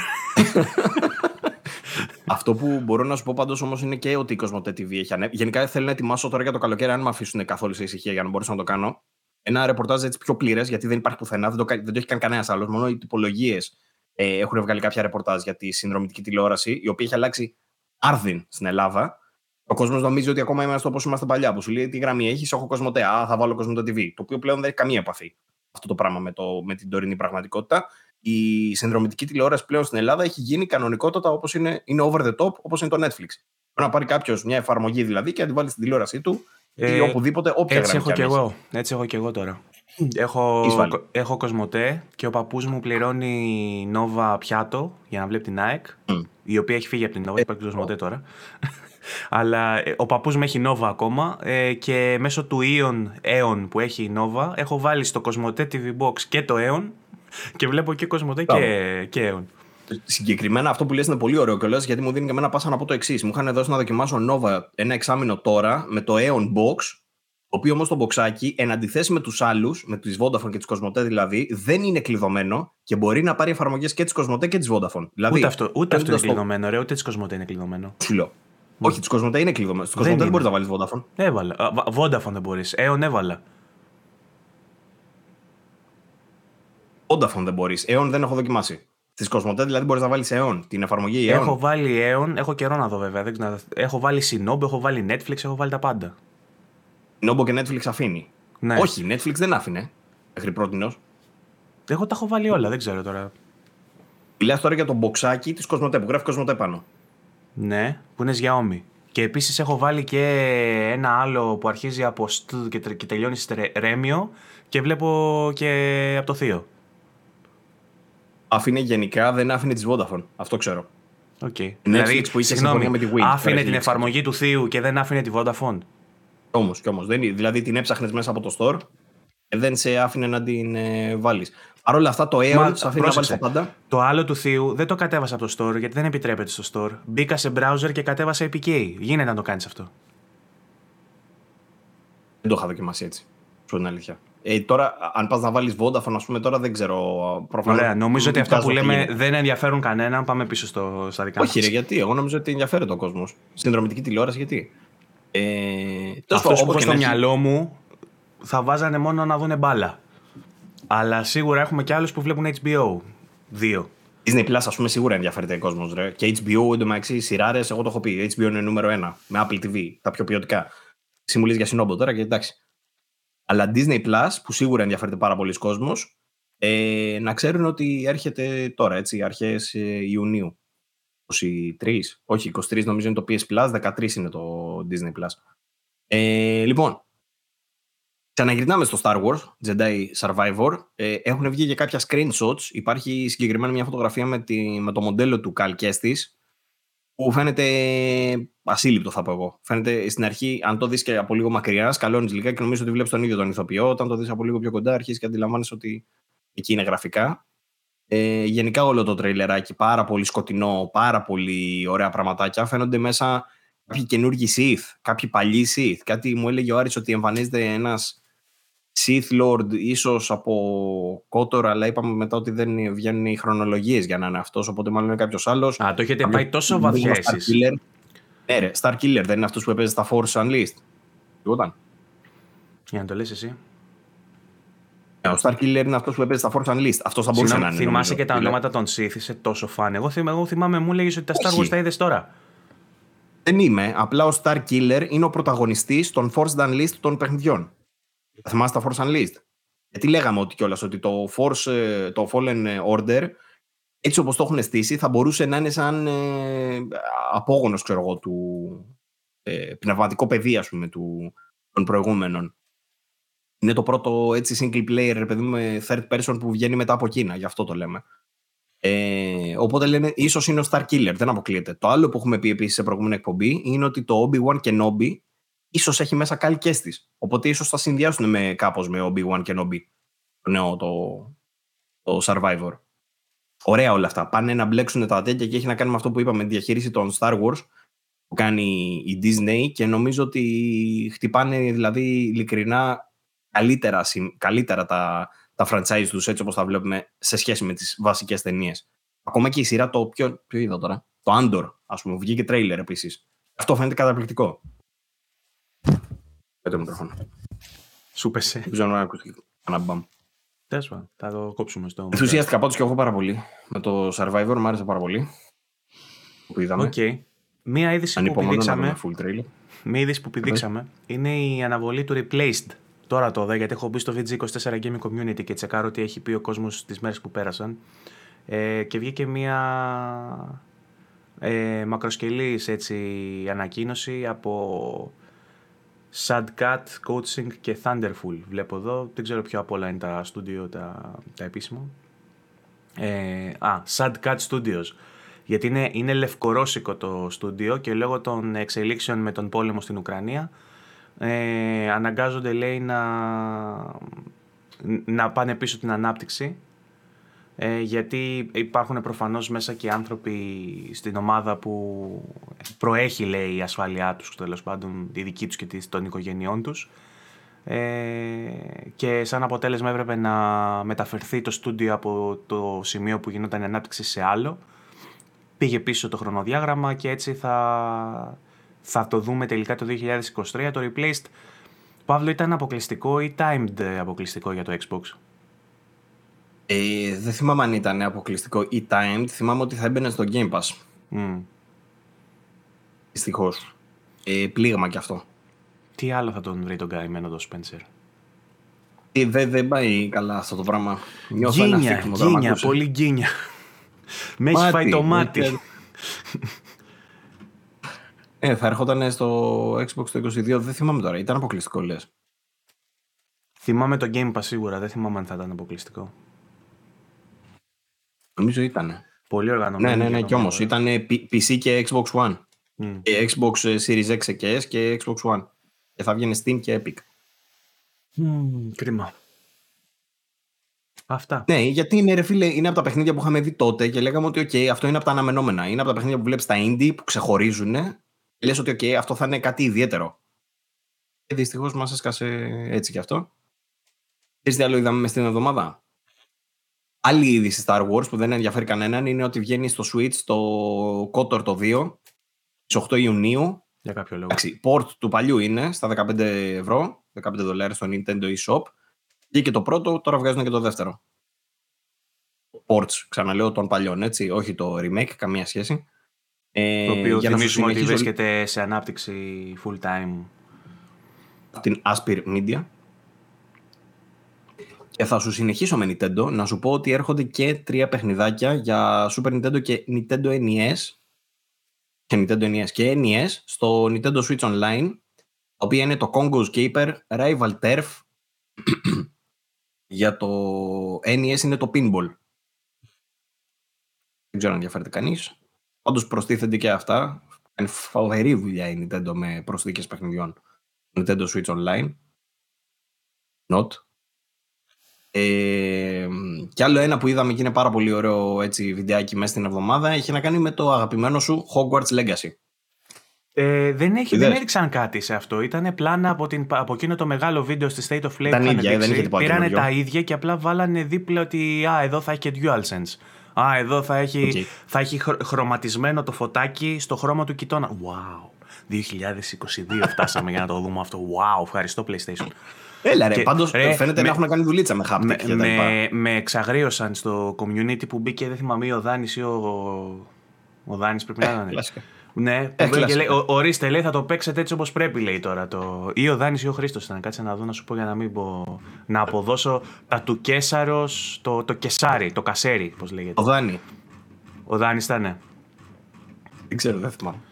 Έλα που είναι. Που, που έχετε βάλει και πολλά ρε παιδιά. Ευχαριστούμε. Πλάκα κάνω, πιάνω το Δάνη όλη την ώρα στο, στο ναι, μάμα μου, αυτό είναι προφανώς κρίμα και γιατί κάνω τον, τον, πλάκα, Δάνη μου. κατηγο- τον κατηγορούμε τον καημένο. Όχι, όχι, εντάξει, όχι ο το- Δάνης το, ήταν. το έχουμε κάνει... Ο Ορίστε, Δάνης το βλέπεις. ήταν, ο οποίο πόσταρε.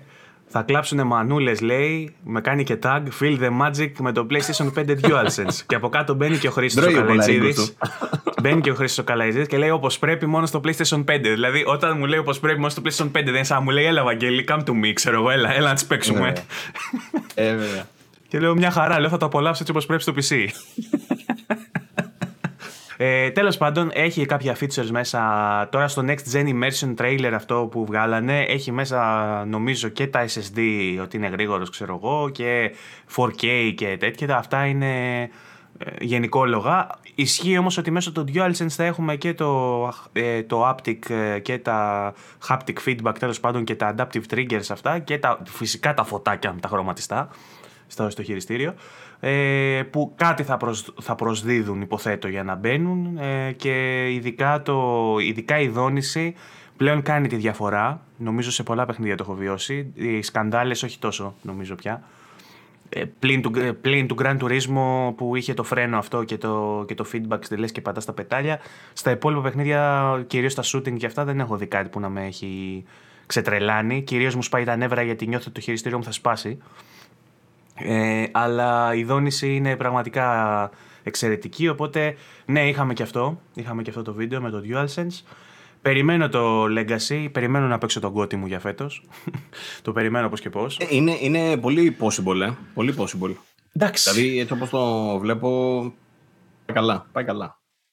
Δεν θέλω να, να ανεβάσω προσδοκίες για να μην απογοητευτώ. Αν και για μένα το να μου δώσεις παιχνίδι Harry Potter, μόνο που θα μου το δώσεις δηλαδή και κακό να είναι. Σκέψω ότι ε, πρόσφατα κάτσα και βρήκα τα παλιά και βρήκα στις εκδόσεις, υπάρχουν, υπάρχει ένας YouTuber που βρήκα, ο οποίος έκανε ανάλυση των παιχνιδιών Harry Potter, την ιδιάζω σε αυτή την περίπτωσή τους, που κυκλοφόρησε σε 3-4 πλατφόρμες τον ίδιο περίπου καιρό. Και κάθε, όλα ήταν published by EA, Electronic Arts, αλλά το καθένα ήταν από άλλο στούντιο. Οπότε είχαμε εντελώς διαφορετικό παιχνίδι στο PlayStation 1 που γέννησε τα memes με τον Hagrid, αυτά, με τον πατικωμένο το Hagrid και αυτά.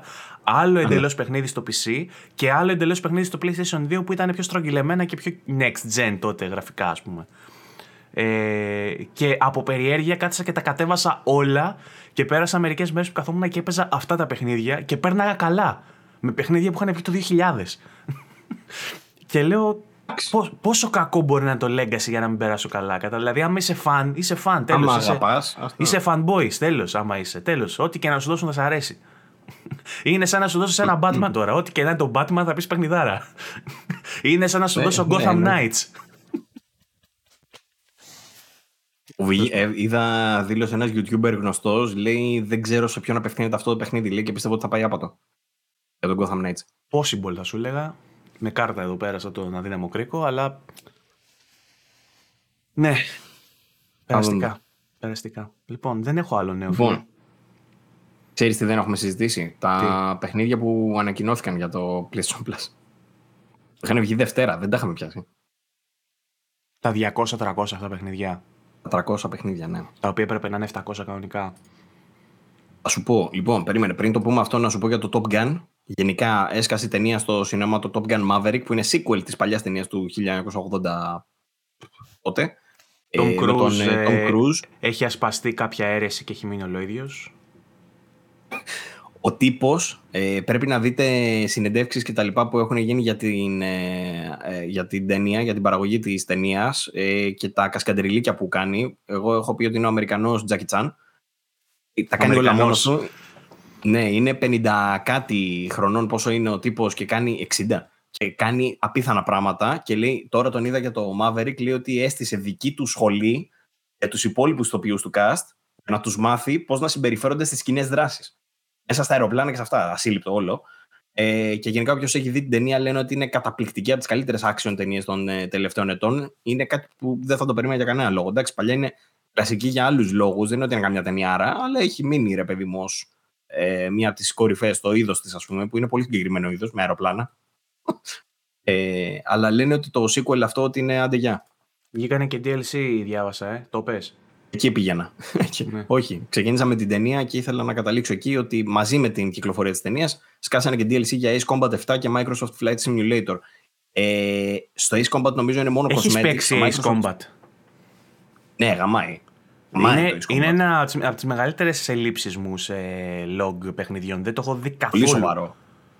Έχουν κάνει φοβερή δουλειά γιατί έχει εξελιχθεί με τα χρόνια το Ace Combat και μάλιστα το 7 που βγήκε και αρκετά χρόνια μετά το 6 έχουν χρησιμοποιήσει πολλούς καινούριους κιόλας μηχανισμούς που το κάνουν πιο συναρπαστικό. Έχω να παίξω το PlayStation 1. Τα dogfights και αυτά που έχει που κυνηγέστε, πάρα πολύ ωραίο. Αλλά και τα παλιά ήταν πολύ καλά. Από εποχές PlayStation 1 λέμε. Ναι, έχω να παίξω από τότε. Και το βρίσκω 6 Ε, έχει ευρώ εξελιχθεί. στα κλειδάδικα, το βρίσκω 6 ευρώ και λέω τώρα να το πάρω, μήπως δεν το παίξω. Μήπως... Εντάξει, δεν είναι για όλους, είναι πολύ συγκεκριμένο το gameplay του. Έτσι. Είναι shooting με κυνηγητά και με πτήσεις και με Dogfights. τέτοια. Αλλά ναι, αλλά είναι, είναι, είναι του μπανάκι. Είναι του μπανάκι. Εγώ έπαιζα από πιτσιρικάς τώρα με F16 σε κάτι Spectrum που περίμενες καρτερικά να φτάσεις στην ε, περιοχή τάδε για να μολύσεις δύο βόμβες κάτω και έπρεπε να διαλέξεις αν θα είναι βόμβες αέρος Ήτανε- εδάφους. Δεν ήταν και ένα άλλο που ήταν στο NES, στο NES, που παίρναγε από πάνω και άφηνες μια βόμβα μόνο. Και έπρεπε να αφήσεις σωστά Ωραία. τη βόμβα να πέσει. Δεν ήταν Ace Combat αυτό, κάπως αλλιώς λεγόταν. Το θυμάμαι γιατί είχα τον κλόνο και το έπαιζε αυτό. Και ήταν και άλλο ένα που είχες ένα αεροπλάνο και πέρναγες πάνω από κάτι νησιά και τέτοια και έπρεπε να, επε- να, κάτι έπρεπε να κάνεις για να μην πέσει το αεροπλάνο. Τέλος πάντων, θυμάμαι τώρα, εγώ πήγα πίσω στα 4 χρονών. Ε, ναι, λοιπόν, ε, Tom Cruise, DLC, τα είπαμε. Πανάκριβο το DLC βλέπω τώρα. 20 ευρώ και έχει μόνο μερικά μαχητικά αεροσκάφη για το Ace Combat. Ενώ για το, στο Microsoft Flight Simulator είναι εντελώς δωρεάν και έχει και ψηλοαποστολές κιόλας. Δηλαδή σου λέει, ξέρω εγώ, πήγαινε κάνει χαμηλές πτήσεις και τέτοια με F16, ας πούμε. Θα τσεκάρετε άμα θέλετε στο Microsoft Flight Simulator. Τι. Αλλά είναι πιο καλό. Το, το άλλο είναι, το Ace Combat είναι εντάξει, είναι πιο action και θα γουστάρετε περισσότερο το παιχνίδι το άλλο οι υπόλοιποι. Λοιπόν, ε, α- αυτά είχα να σου πω. Α, ναι, περίμενε, είναι και κάτι άλλο που δεν το είπαμε. Έκανε μια παρουσίαση η TCL. TCL με τις τηλεοράσεις. Το είδαμε, ωραία. Έλα, βλακές τα λέμε τώρα. Έξαλλος ήμουν. Άξιο, άξιο αναφορά. Ναι, σε Δεν βλέπω είναι κάθε άξιο φορά αναφορά, εξαντλημένο. είναι βλα, βλαμμένο. Βλαμμένο νέο είναι. Έλα, πες το τώρα για να καταλάβει ο κόσμος γιατί είμαι έξαλλος. Έλα, πες το. Έλα, δεν δεν- δεν φοβάμαι τώρα έτσι όπως μου το Όχι, λες. πες το να μην έρθω Ε, εκεί. Ε, στην ουσία κάνανε μια παρουσίαση για τις τηλεοράσεις τους και ανέφεραν ότι για την τεχνολογία τους τέλος πάντων ότι έχουν κάτι, βλέπω εδώ πέρα 2022 Product Introduction και λένε Gen 8 της τεχνολογίας τους ε, το 2013 Gen 8,5 Α, για τις κονσόλες είναι αυτά, τώρα το πιάσα. Η γενιά κονσολών, η 8η το 2013, το 17 η 8,5 που σκάσανε τα Pro. One. Η One SX, ρε μαλάκα. Λοιπόν, Ναι, άσο, το- προφανώς άσο το ότι- πω εγώ γιατί δεν το έχεις. Λοιπόν, βγήκε η TCL, βγάζει καινούριες τηλεοράσεις, ωραία. Και θέλανε με κάποιον τρόπο να σας δώσουν να μασίσετε το κουτόχαρτο, το κουτόχαρτο ότι χρειάζεται 8K τηλεοράσεις. Με κάποιον τρόπο. Πάρτε για future proofing. Οπότε τι κάνανε οι τσάκαλοι, βγάλανε κατηγορίες. Δεν είναι μόνο για 8K τώρα, είσαι μαλάκας. Ρε, δεν είναι άσε μόνο με το ρε να 8K. μιλήσω, ρε. Σε Έχει ένα- παρακαλώ πολύ. Σε Συγγνώμη, παρακαλώ πες. πολύ. Λοιπόν, και χωρίσανε τις, τις ημερομηνίες με τα πότε, ε, ε, συγκριτικά με τις ημερομηνίες πότε βγαίναν οι κονσόλες και τι επωφελήθηκε τότε το, η τότε γενιά gaming. Τότε δηλαδή στην, στην ε, 8η γενιά, στην τότε γενιά, χρειαστήκαμε να πάμε να κάνουμε τη μετάβαση στο Full HD, μετά να κάνουμε τη μετάβαση στο 4K. Ωραία. Μετά βγήκανε τα pro releases μετά από τόσα χρόνια και φτάνουμε στο σήμερα που έχουν βγει καινούργιες τηλεοράσεις. Εποφελούνται δίθεν μου, τάχα μου, τάχα μου το 4K πλήρως. Θα πούνε κάποιοι, και ο Παύλος εδώ ξενερώνει. Λοιπόν, και projected Υπολογίζουμε ότι αφού τις προηγούμενες φουρνιές μετά από 2-3 χρόνια βγήκανε τα pro revisions και, χρειασ... και κάνανε push, σπρώξανε την ανάλυση προς τα πάνω, τώρα το 2025 αναμένουμε βάση των όσων έχουν προηγηθεί ότι θα έχει κυκλοφορήσει PS5 Pro και Xbox Series S και X. Εκεί δεν το πειράξανε, στη- στο PowerPoint το αφήσαν ίδιο. New. New Xbox Series X και S λέει. Στο PowerPoint που είχε από πίσω το τύπος στη TCL το έχει ίδιο. Δηλαδή λέει πάλι η X- είναι, θα πει κάποιος είναι τόσο δυνατό το Series X που δεν χρειάζεται revision, ενώ το PS5 χρειάζεται να πάρει Pro. Λοιπόν, και σου λέει ότι εφόσον παλιά είχαμε 2-3 χρόνια μετά το PS4 Pro από το PS4, τώρα σε 2-3 χρόνια το 2025 θα έχουμε PS5 Pro, άρα θα είναι και. θα κάνει και το push και θα παίζει 8K. Άρα Α βάλω εγώ στο PowerPoint ότι πάρτε μια τηλεόραση 8K, ας πούμε, capable, με, με features ε, Ultra HD και, φο- και 8K, για να είστε. Δεν είναι μόνο το 8K. Γιατί να είναι η είστε- κλασική καραμέλα που πιάνετε όλοι εσείς. Α, μας κοροϊδεύουν. Κάνε, κάνε μας χάρη, ρε, χαλβά. Όλη την ώρα με τις τσουγκράνες. Α, μας κοροϊδεύουν όλες οι εταιρείες. Ναι, Τι άλλο αυτό λέει, έχουν Παύλο; ανάγκη να κάνουν οι εταιρείες. Να βρουν τον Βαγγέλη και να τον κοροϊδέψουν. Βαγγέλη θα σκάσουν 8K. Άντε ρε που θα με κοροϊδέψετε εσείς. Τι άλλο έλεγε από, από κάτω, τι άλλο έλεγε; Αναφέρεται μέσα οι νέες κάρτες γραφικών της AMD RX 7700 XT για το 23-24 που είναι η νέα γενιά ας πούμε, της AMD οι οποίες λένε ότι αναμενόμενα θα έχουν τις δυνατότητες να φτάσουν ε, 4K 60 ή 4K 120 ή ακόμα και 8K 60 λένε. Αυτό το πράγμα πιθανώς να έχουμε και κάποια υλοποίηση στις κονσόλες αυτές τις premium που αναμενόμενα θα σκάσουν τέτοιες κονσόλες. Αυτό το περισσότερο το λέω. Γι' αυτό είναι ψιλομούφα η είδηση. Όχι ότι δεν θα βγουν. Μάλλον θα βγουν. Λένε και μάλλον για όντως μένα θα οι είναι έτσι. όμορφες, θα σου πω εγώ. Ε, δεν, έχουμε, Αλλά δεν- α- δεν έχει εξομαλυνθεί ακόμα η γραμμή παραγωγής για να έχουμε κονσόλες τις τωρινές. Και εσύ μου λες ότι θα βγει revision. Τα έχουμε ξανασυζητήσει αυτά. Δεν θα δούμε Pro. Μπορεί να δούμε ένα revision του PS5 το οποίο θα κοστίζει λιγότερο, θα έχει πιο φθηνά υλικά, whatever, για να διευκολύνει τη γραμμή παραγωγής. Θα αλλάξουν κάποια κομμάτια του, ενδεχομένως να βελτιωθεί και ε, στο κομμάτι του efficiency, στο, στο πι- κομμάτι των, της ποιότητας των υλικών. Αλλά PS5 Pro δεν θα δούμε. Δεν διαφαίνεται. Ακόμα. Δεν γυρίζει πίσω, θα σου πω εγώ, Βαγγέλη μου. Η πρόοδος συνεχίζεται και η τεχνολογία εξελίσσεται. Οπότε μπορεί όντως να υπάρχουν αυτά τα προβλήματα, αλλά δεν υπάρχει περίπτωση. Όχι το πιάσα, ρε μαλάκα. Είχε Πουλιά στον Αλλά αέρα δεν- πιάνεις. Κουνούπια στον αέρα πιάνω. Αλλά δεν υπάρχει περίπτωση να, να μην βγει κάτι, θα πω εγώ. Δηλαδή, όντως μπορεί να έχουν τις ελλείψεις τους. Μπορεί να μην είναι το 23, να είναι το 24, μπορεί να είναι το 25. Αλλά θα βγει βελτιωμένη έκδοση κονσόλας. Αυτό δεν είναι. είναι de Κάποια facto. στιγμή στο μέλλον, ναι. Απλά ε, εγώ θεωρώ χαζό να πιανόμαστε από ένα PowerPoint ενός τύπου στη TS, τι- TCL, TLC, πώς το διάλογο. Εντάξει, είναι η πρώτη, TCL. είναι η πρώτη αναφορά για αυτή. Γι' αυτό το, το συζητάμε τώρα. Το θέμα ποιο είναι; Αυτό που ξέρουμε είναι το εξής. Οι επόμενες τηλεοράσεις της TCL θα έχουν ένα νέο τσιπάκι της. Ε, Mediatek. Ή μπερδεύω τώρα τις εταιρείες.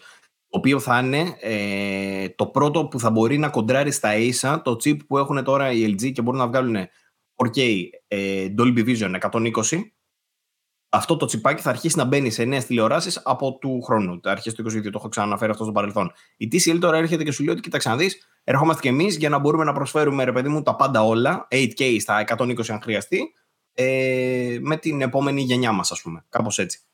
Αυτός είναι ο συσχετισμός. Όχι απαραίτητα μόνο το 4K, το 8K, το bandwidth που θα χρειάζεται για να μπορούν να προσφέρουν τα πάντα. Από ALLM και τα λοιπά που πασχίζει. Η Sony, ας πούμε, πασχίζει χρόνια τώρα και το έχουμε αναφέρει σαν είδηση. Τέλος πάντων, εγώ πιστεύω Τα ότι έβαλε τώρα. ήθελε απλά να, να καλύψει το θέμα του future proofing, ότι δηλαδή οι καινούργιες μας τηλεοράσεις θα είναι έτοιμες για αυτά που θα γίνουν το 2025. Εντάξει, αυτό. Δίνει- ότι και δίνει χρησιμοποίησε έμφαση στο τον, χρησιμοποίησε τον όρο του PS5 Pro εντελώς αυθαίρετα και εντελώς σε φάση ότι λογικά θα έχουμε. Απλά ε, εγώ τσαντίζομαι γιατί αυτό κάποια site το πήραν και το αναπαρήγαγαν ότι έχουμε την πρώτη επιβεβαίωση ότι υπάρχει, υπάρχει στα σκαριά το, PS4, το PS5 Pro. Προφανώ και υπάρχει Όχι, στα βεβαίως σκαριά. δεν είναι. Μπορεί να υπάρχει στα σκαριά ακόμα από το PS4 που φτιάχνανε το PS5 ότι θα βγάλουμε και PS5 Pro. Δηλαδή μια μελέτη γίνεται ήδη. Απλά ε, με βάση τα όσα συμβαίνουν στην αγορά αυτή τη στιγμή και με βάση τι ελλείψει, δεν είναι λογικό. Γιατί ακούω και κάποιου άλλου που φτάνουν στα άκρα και λένε Ε, δεν παίρνω PS5 αφού του χρόνου θα βγει PS5 Pro. Δεν θα βγει του χρόνου το PS5 Pro. Δεν γίνεται να βγει του χρόνου το PS5 Pro. Οι άλλοι λένε θα κάνουν state of play τώρα το καλοκαίρι και θα μα ανακοινώσουν το καινούργιο το PS5 το Pro. Όχι, δεν θα γίνει ακόμα. Γιατί Δεν λες, ακόμα. άμα.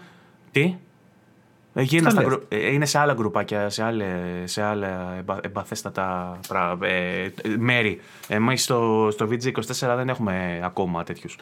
Έχουμε χειρότερους, αλλά δεν, δεν, δεν, Έχουμε ε, άλλους. δεν βγαίνουν να τα πούνε. Τέλος πάντων. Ε, έξαλλος για ακόμα μια φορά. Έξαλλος. Ε, εντάξει, ηρέμησε θα σου πω. Χαλάρωσε λίγο. Εντάξει, Ναι, δεν μωρέ, τρέχει. ναι, μωρέ, δίκιο έχεις. Λοιπόν. Έξαλλος ε, θα μπορούσα να γίνω εγώ με το, με το logo που έφτιαξες για το VG24 Live. Τι είναι αυτό, γιατί το έχεις στρογγυλέψει, τι, κάτι έχεις βάλει σκιάσει πάνω στο VG και φαίνεται σαν να είναι. Σιγά μη, στρογγυλεμένο κάπως. σιγά μη σε ρωτήσω τι θα βάλω εγώ για, για το live μου. Σιγά μην κλάψω. Τι είναι αυτό, δεν καταλαβαίνω τι έχεις κάνει. Δες, ότι δεν σου αρέσει. Κάνουμε live. Δηλαδή. Ότι δεν σου αρέσει εσένα, δηλαδή. Σ' αρέσει. Όχι, σε- ρε. Ε, live θα κάνουμε όταν θα, το, όταν θα δεήσει κάποιος να έρθει να μου κάνει παρέα γιατί ο- κάθε βήμα έρχομαι πιο κοντά με κάθε βήμα στο να κάνω αυτό που κορόιδευα κάποτε με, το, με τη διαφήμιση της Nova που θα βάζω εγώ ένα τρόπο μπροστά από την κάμερα και θα είμαι εγώ από εδώ και εσείς από το σπίτι σας και θα τρώω μπροστά στην Έρχεται. κάμερα. Έρχεται όπου να είναι γιατί σιγά σιγά με εγκαταλείπεται. Ένα ένα φεύγεται. Α, ξέρω εγώ δεν μπορώ, α, δεν προλαβαίνω και τέτοια και μένω μόνος. Όχι, κάνα, και κάναμε και φοβερό επεισόδιο πάλι Game Storming. Είδες. Σε τιμήσαμε και εγώ και ο Τατσιόπουλος. Καλά, άλλο που δεν ήθελες εσύ να μπεις τώρα Σπινόπουλτσα να μιλήσεις για τα τρόπια Ήθελα, σου. Ναι. Είναι αλήθεια αυτό. Αλλά ήταν ωραίο, πολύ ωραίο επεισόδιο και το ευχαριστήθηκα κι εγώ. Α, μου τον ευχαριστήσω Φίλιππο. εσύ, Παύλο μου, τίποτα. Λοιπόν, ε, το concept είναι ότι θέλουμε να φέρουμε και το live κάποια στιγμή για να έρθουμε σε επικοινωνία με εσάς, να απαντάμε σε εσάς απευθείας με αυτά που θέλετε να μας πείτε, να μας βρίζετε, να βγαίνει στην οθόνη, τι, τι μαλάκες που είστε και τέτοια, να λέμε μπράβο. Ε, να κάνουμε τα λάθη που κάνουμε συνήθως εδώ πέρα στα podcast και να μας διορθώνετε επί τόπου. Να Το ίδιο πράγμα ξεφτυλιζόμαστε. είναι. Μπράβο. Αυτό. Ε, τέλος Δεν το πάντων. μοντάρουμε, ας πούμε, κάτι τέτοιο. Ναι, όχι ότι τώρα μοντάρουμε αυτό. Δηλαδή, οι βλακίες μπαίνουν και τώρα. Anyway, ε, μου είχες πει ότι θες να δούμε τα παιχνίδια που δεν είχαμε πει την προηγούμενη εβδομάδα. Πολύ μπαγιάτικα νέα κατά τη γνώμη μου, αλλά θα μπορούσαμε να κάνουμε ένα σχόλιο άμα θες. Να μου κάνεις ένα σχόλιο για τα παιχνίδια που μπήκανε, αυτά τα 200-300. Να σου πω λίγο τα δωρεάν παιχνίδια της εβδομάδας που είναι το Epic μπήκε το Bioshock Collection. Να το τσιμπήσει το οπωσδήποτε. Το, τα άλλα τα δωρεάν που βλέπω τώρα είναι του Prime ε, Gaming του, της Amazon ε, που μπήκε Far Cry 4, Escape from Monkey Island, Calico, Across the Grooves, WRC8 και Astrologaster. Αυτά τα παιχνιδάκια μπήκαν στα δωρεάν του, του Amazon Prime Gaming. Όποιος έχει συνδρομή μπορεί να τα τσιμπήσει. Ε, και τι άλλο είπαμε; Α, για τα τέτοια, ε. ε για τα παιχνίδια του PlayStation Plus Extra και PlayStation Plus Premium. Ε, εντάξει, δεν θα κάτσω να πω τη λίστα τώρα. Από το μόνο που θέλω να πω είναι το εξής. Ε, τα PlayStation Plus, αυτά που ξέρουμε αυτή τη στιγμή είναι αυτά που μπήκαν στην, ε, ε στην υπηρεσία για την Ασία. Ε, στην ουσία, η στην Sony Ασία. είχε υποσχεθεί. Στην Ασία. Στην ουσία, η Sony είχε πει ότι τα παιχνίδια του PlayStation Plus Extra θα είναι πάνω από 400. Αυτό που δεν είχαν αποσαφηνίσει όμως είναι ότι πολλά παιχνίδια θα είναι σε έκδοση PS4 και PS5, που τα πιάνουν ως δύο παιχνίδια αυτά. Ενώ δεν έχουν καμία διαφορά. Πολλά από αυτά. Δεν είναι έτσι σε όλα, αλλά για παράδειγμα, όταν σου λέει Assassin's Creed Valhalla ξεχωριστό PS4 και ξεχωριστό PS5, ε, δεν έχει Για ποιο λόγο να, να, να κάνεις τέτοιο παιχνίδι με τις λέξεις. Μαρκετιστική μπουρδα. Μαρκετιστική δηλαδή, τι δεν το καταλάβει κανένας. Δηλαδή, τα, τα site τι κάνουν; Το πρώτο πράγμα. Ποιο site; Ε, ποιος site, στο Resetera, στο, στα forum. Το πρώτο πράγμα που θα κάνει ο άλλος είναι να κάτσει να τα μετρήσει. Δηλαδή, πε, περιμένεις να βγεις λάδι από αυτό. Επικοινωνιακά, ποιος είναι ρε μαλάκα πάνω και, και αποφασίζει. Δηλαδή, μέχρι και στην ΑΕΚ μπήκε ο Μελισανίδης και έδειξε μέχρι και το φροντιστή. Έδειξε τον, τον Κορομιλά. 30 χρόνια ήταν εκεί πέρα. Στην ΑΕΚ. Δεν είχαμε αναφορά στην ΑΕΚ. Ε, ναι, έπρεπε. στην ΑΕΚ αυτό το δηλαδή, επεισόδιο. Στη Sony, αυτός που κάθεται και γράφει τα δελτία τύπου και γράφει το blog, δεν του πει ρε φίλε, μήπως να μην το γράψει αυτό 400 παιχνίδια για παράδειγμα. Γράψω τα 200. Καλά είναι και τα 200, είναι 200 παιχνίδια. Τι, τι μαλάκιες είναι αυτές. Αυτά είναι στην περιγραφή της ε, Sony, έχει να κάνει με το marketing τμήμα, δεν είναι του blog μόνο, κατάλαβες. Έχει να κάνει με το ότι έτσι το λανσάρουμε σαν προϊόν. Ναι, δεν σου πω ότι το έβγαλα την κλάβα του αυτός από το blog. Υπάρχει μια συνεννόηση προφανώς. Ποιος το σκέφτηκε ότι είναι καλή ιδέα να πιάσουμε ξεχωριστά entry στο κάθε παιχνίδι; Είναι αυτό τώρα. Ε... Το σκέφτεται. Πάλι κόλλησε η οθόνη. Ξεκόλλησες, εντάξει. Σήμερα είσαι πολύ καλύτερα, θέλω να σου πω από την άλλη φορά. Ε, βγήκανε memes από την προηγούμενη φορά. Α, ναι. Ε, το, το αγαπημένο μου είναι αυτό που με έκανανε Raiden. Μακράν το καλύτερο ήταν αυτό. ωραίο, ωραίο, ε, ωραίο. Κόλλησε, ο Παύλος με τα μάτια ντεστραμμένα. Από ήταν λευκά τα μάτια, ξέρω εγώ. Storm, κανονικά Storm. Storm έβρασε να σου βάλω μαλλί άσπρο και να σου κάνω κεραυνό και, και βυζιά. ωραίο. Ε, λοιπόν, τα παιχνίδια αυτά τέλος πάντων 400 δεν είναι, αλλά είναι 220. Όχι, περιμένετε, είναι 220, είναι 200. Πόσα είναι; 219 μετρήσαμε. Ε, για να φύγεις λίγο από τα νεύρα και όλα αυτά, εγώ θα σου πω ότι σαν λίστα όμως δεν είναι άσχημη. Όχι, έτσι, δεν είναι. όχι. Αυτό, με αυτό συμφωνώ. Είναι πάρα πολύ ε, inclusive έτσι και ε, πολλά διαφορετικά παιχνίδια. Δεν θυμάμαι που τα έλεγα. Στο, σε ποιο, νομίζω στο δικό μας podcast τα έλεγα. Ότι θεωρώ ότι ε, σε σχέση με το Game Pass ε, παρουσιάζει μια πιο πλήρη λίστα. Και Α, ότι... δεν τα λέγει εδώ, δεν ξέρω που τα λέγει. Όχι, ρε. Νομίζω μαζί τα λέω. Ότι και καλά υπάρχει προφίλ παίχτη και ότι ένα συγκεκριμένο προφίλ παίχτη το ικανοποιεί αυτό. Ε, δεν μπορεί, εμάς το έλεγα. Το θυμάται ο κόσμος, το δεν θα τα ίδια. Ε, και ότι στο, στο PlayStation, ρε παιδί μου, αν κάποιος δεν έχει παίξει όλο αυτό το καιρό και πρέπει να αποφασίσει σε ποια πλατφόρμα θα πάει να παίξει παιχνίδια που του λείπανε, υπάρχει ένα καλύτερο δείγμα εδώ, ενώ στο Xbox ε, είναι, είναι μια πιο φιλόξενη πλατφόρμα σε νέα entries, δηλαδή να μπουν καινούργια παιχνίδια που θα τα παίξει ο άλλος τώρα, θα τα ανακαλύψει, θα μπουν καινούργια indies, θα μπουν τα first party day one. Είναι αυτού του είδους. Ενώ στο, ε, νομίζω ότι στο PlayStation υπάρχει μια πιο ε, έτσι, γίνεται μια πιο ωραία σούμα και, της και των προηγούμενων γενναίων και της τρέχουσας, αν μπορούμε να το πιάσουμε σαν τρέχουσα, γιατί δεν είναι πολλά τα δείγματα παιχνιδιών ε, από την τωρινή. Όμως αυτά που υπάρχουν είναι πολύ βαρύγδουπα ε, με Demon Souls μέσα, με Returnal, με God of War, δεν ξέρω τι άλλο έχει. Όλα τα σημαντικά παιχνίδια, έχει Assassin's Creed Valhalla, όλα τα σημαντικά παιχνίδια που έχουν βγει μέχρι τώρα στη γενιά είναι μέσα. Και τα, τα μεγαλύτερα blockbusters, τα, οι μεγαλύτερες εμπορικές επιτυχίες και κριτικές επιτυχίες. Και βραβεία και τα πάντα. Ε, νομίζω ότι σαν πακέτο είναι πλήρες. Ε, μου την έδωσε επικοινωνιακά αυτό, ότι είπανε τόσα και είναι λιγότερα. Απλά και μόνο επειδή το είπαν. Θα προτιμούσα να μου πούνε ότι είναι 100 και να μπουν 100 και να γαμάνε. Και να είναι 100 ε, μοναδικοί τίτλοι όχι μοναδικά title IDs ε, του τύπου ότι αυτό είναι το PS5, αυτό είναι το PS4, αυτή είναι η special, αλλά σου βάζω και την κανονική και στο μετρό για δύο, ή σου βάζω και την έκδοση για το, το remaster και την απλή. Αυτά μου τη δίνουν. Αλλά σαν παιχνίδια είμαι πολύ ικανοποιημένος. Μα μου αρέσουν. Αναμενόμενα θα πω εγώ, έχει πολλά παιχνίδια που υπήρχαν στο PlayStation Now, γιατί εντάξει, για αυτά είχαν τις άδειες, οπότε τα χρησιμοποίησαν εδώ. Και αναμενόμενα έχει και πολλά που είχαν μπει ήδη στο PlayStation Plus, που ήταν η εύκολη λύση. Παρ' όλα αυτά έχει πολλά παιχνίδια που δεν, υπήρχε σε κανένα, που δεν υπήρχαν σε καμία από τις δύο υπηρεσίες, όπως είναι, ξέρω εγώ, τώρα, Mortal Kombat 11 ή το Red Dead Redemption 2 ή το Saints Row The Third Remastered που το είχα στη wishlist μου. Ε, πολλά σαν το Warrior 3 ας πούμε νομίζω είναι από τα πιο πρόσφατα μεγάλα παιχνίδια. Δεν μπήκε το Sniper Elite 5 που έλεγα εγώ μήπως μπήκε κτλ αλλά για παράδειγμα έχει μπει Sniper Elite 4 έχει τέτοια παράξενες απουσίες έχει τα 27 παιχνίδια της Ubisoft. Παράξενες απουσίες. Λείπει Spider-Man ε, PS5, ενώ υπάρχει Miles, Miles Morales PS5. ες, λείπει Red Dead Redemption 1, ενώ έχει μπει το Undead Nightmare και το ε, Red Dead Redemption 2. Ε, λείπει Uncharted το 4 για PS5, ενώ υπάρχει έκδοση PS4. Ναι. Γιατί; Ε, γιατί τώρα; Για να πουλήσουνε. Αυτό είναι ο λόγος. Ε, έχει και πολλά βέβαια τα οποία είναι, δηλαδή για παράδειγμα, ξέρω εγώ, έχει το Werewolf, The Apocalypse Earthblood. Το οποίο είναι ένα. Πάρα πολλά από αυτά εντωμεταξύ τα έχει, δώσει, τα έχει δώσει ήδη μέσω του Instant Collection. Ναι. Ε, τύπου Όλο το Instant Collection Zombie, Wreckfast, XCOM, όλα. Βασικά, άμα τα πάρουμε τη σειρά, το 50% πρέπει να το έχει δώσει κάποια στιγμή με το PS Plus. Οπότε. Ε, αυτό, κάπου εκεί το υπολογίζω και εγώ το ποσοστό. Εντάξει, άρα, έχει άρα World of Final Fantasy για παράδειγμα, δεν υπήρχε. Για αρχή, κάνει λίγο obsolete τη μεσαία κατηγορία. Μεσαία.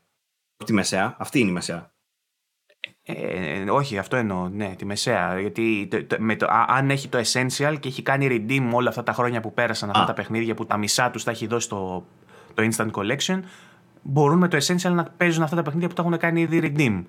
Άρα ρίχνουν λίγο τη μεσαία κατηγορία γιατί είναι σαν να σου λένε ότι κοίτα, σου είχα πει 400, τελικά πάρε 300 και από αυτά τα 300, τα 150 τα έχεις ήδη στο Instant Collection. Άρα σου δίνει 150. Τυχαία το λέω το 50%. Έτσι, έτσι μπορεί ναι. να. Τυχαία το λέω το 50%. Μπορεί να είναι ναι, ναι, περισσότερα, μπορεί να είναι λιγότερα. Ε, και σου λέει πάρε το παραπάνω που έχεις όλα αυτά. Έχεις και τα classics. Που τα classics πόσα θα έχεις από αυτά τα classics αγορασμένα. Από αυτά τα 10 που δίνουν. Θα σου πω και για τα classics. Αυτό που δεν θα θέλω να κλείσουμε για το προηγούμενο είναι ότι. Εντάξει, δεν μπορούμε να λαμβάνουμε υπόψη μας ότι χρήστες ή έστω η πλειοψηφία είχε Plus όλα αυτά τα χρόνια και τα έχει κάνει redeem και όλα. Δηλαδή θα είναι ελάχιστοι οι χρήστες που τα έχουν όλα και είχαν όλο τον καιρό για να Σύμφωνα με τον Τσιμ τον Ράιαν, λέει ότι όλοι όσοι έχουν βάλει PS Plus είναι ικανοποιημένοι και επιστρέφουν και βάζουν κι άλλο. Δεν τους φτάνει. Εντάξει. Εγώ ξέρω άτομα πούμε, που έχουν PS Plus και δεν κάνουν redeem κάθε μήνα τα παιχνίδια. Πες γι' αυτό. Okay. Στα σενάριο, αυτό θέλω να πω. Ε, βλέπω και εκπλήξεις πάντως μέσα. Έχει, ξέρω εγώ, το Council. Έχουμε πει ότι είναι καταπληκτικό adventure. Έχει, ξέρω εγώ, το. Κάνα που βλέπεις έτσι και σου κάνει εντύπωση; Το σώμα, για παράδειγμα. Παιχνιδάρα τρελή. Εγώ φοβόμουν το εξής. Μην έχει ίδια παιχνίδια που βλέπουμε και στο Game Pass. Φοβόμουν αυτό το πράγμα. Γιατί αν κάποιος χρήστη. Καλό είναι να διαφοροποιηθεί σε σχέση με το Xbox. Γιατί αν είχε τα ίδια παιχνίδια που έχει και το Xbox, σημαίνει ότι θα πήγαιναν ε, στοχευμένα να κυνηγήσουν τις συμφωνίες που έχει κάνει και το Xbox και χαίρομαι πάρα πολύ που δεν είναι αυτό, αυτή η περίπτωση και ότι έχουν πάει να κυνηγήσουν κάτι άλλο, κάτι διαφορετικό, ρε παιδί μου, με δικές τους συμφωνίες. Οπότε, αν κάποιος χρήστης έχει και τις δύο τι κονσόλες, έχει στη διάθεσή του μεγάλη, πολύ μεγαλύτερη ποικιλία παιχνιδιών από ό,τι θα μπορούσε να είναι. Το Artful Escape βλέπω. Ενδιαφέρον. Ενδιαφέρον και αυτό, ισχύει. Νομίζω έχει, έχει, έχει πολύ, πολλά ωραία ε, πράγματα. Ε, έχει NBA 2K για PS5, όχι PS4 που, που είχε τέτοιο. Ε, έχει Observer System Redux. Λέω πια μου, μου, φαίνεται εμένα, πια μου φαίνονται δελεαστικά και που δεν ήταν ήδη ας πούμε, κομμάτι του Instant Collection, έτσι. Ε...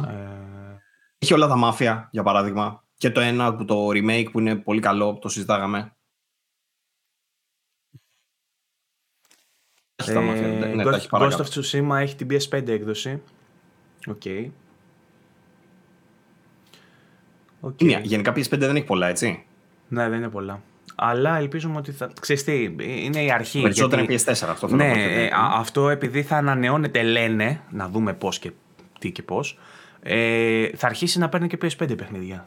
Υποθέτω στη συνέχεια. Πόσα να βάλει από PS4. Ε, γιατί εντάξει, υπάρχουν πολλά παιχνίδια που έχουν και PS5 έκδοση. Σε κάποια έχει τις PS5 εκδόσεις δεν είμαι σίγουρος αν είναι σε όλα όμως. Δηλαδή, άμα αρχίσεις και, βάζει, αν αρχίσεις και βάζει παλιά παιχνίδια PS4, θα αρχίσει γκρίνια απευθείας. Δεν νομίζω δηλαδή να σου έρθει τουλάχιστον μετά από 2-3 μήνες και να σου πει πάρε παλιά παιχνίδια για το PS4. Θα σου πει πάρε και 2-3 ξέρω για το PS5. Επίσης, ακόμα μένει μυστήριο το κάθε. Ε, ξέρουμε ότι θα μπαίνει κάθε μέσα του μήνα ε, οι νέες προσθήκες, αλλά ξέρουμε πόσα θα μπαίνουν στη μεσαία κατηγορία κάθε μήνα. Ή πόσα θα βγαίνουν. Ναι. Δεν το ξέρουμε. Σημαντικό και αυτό. Ναι. Ε, Τέλος πάντων.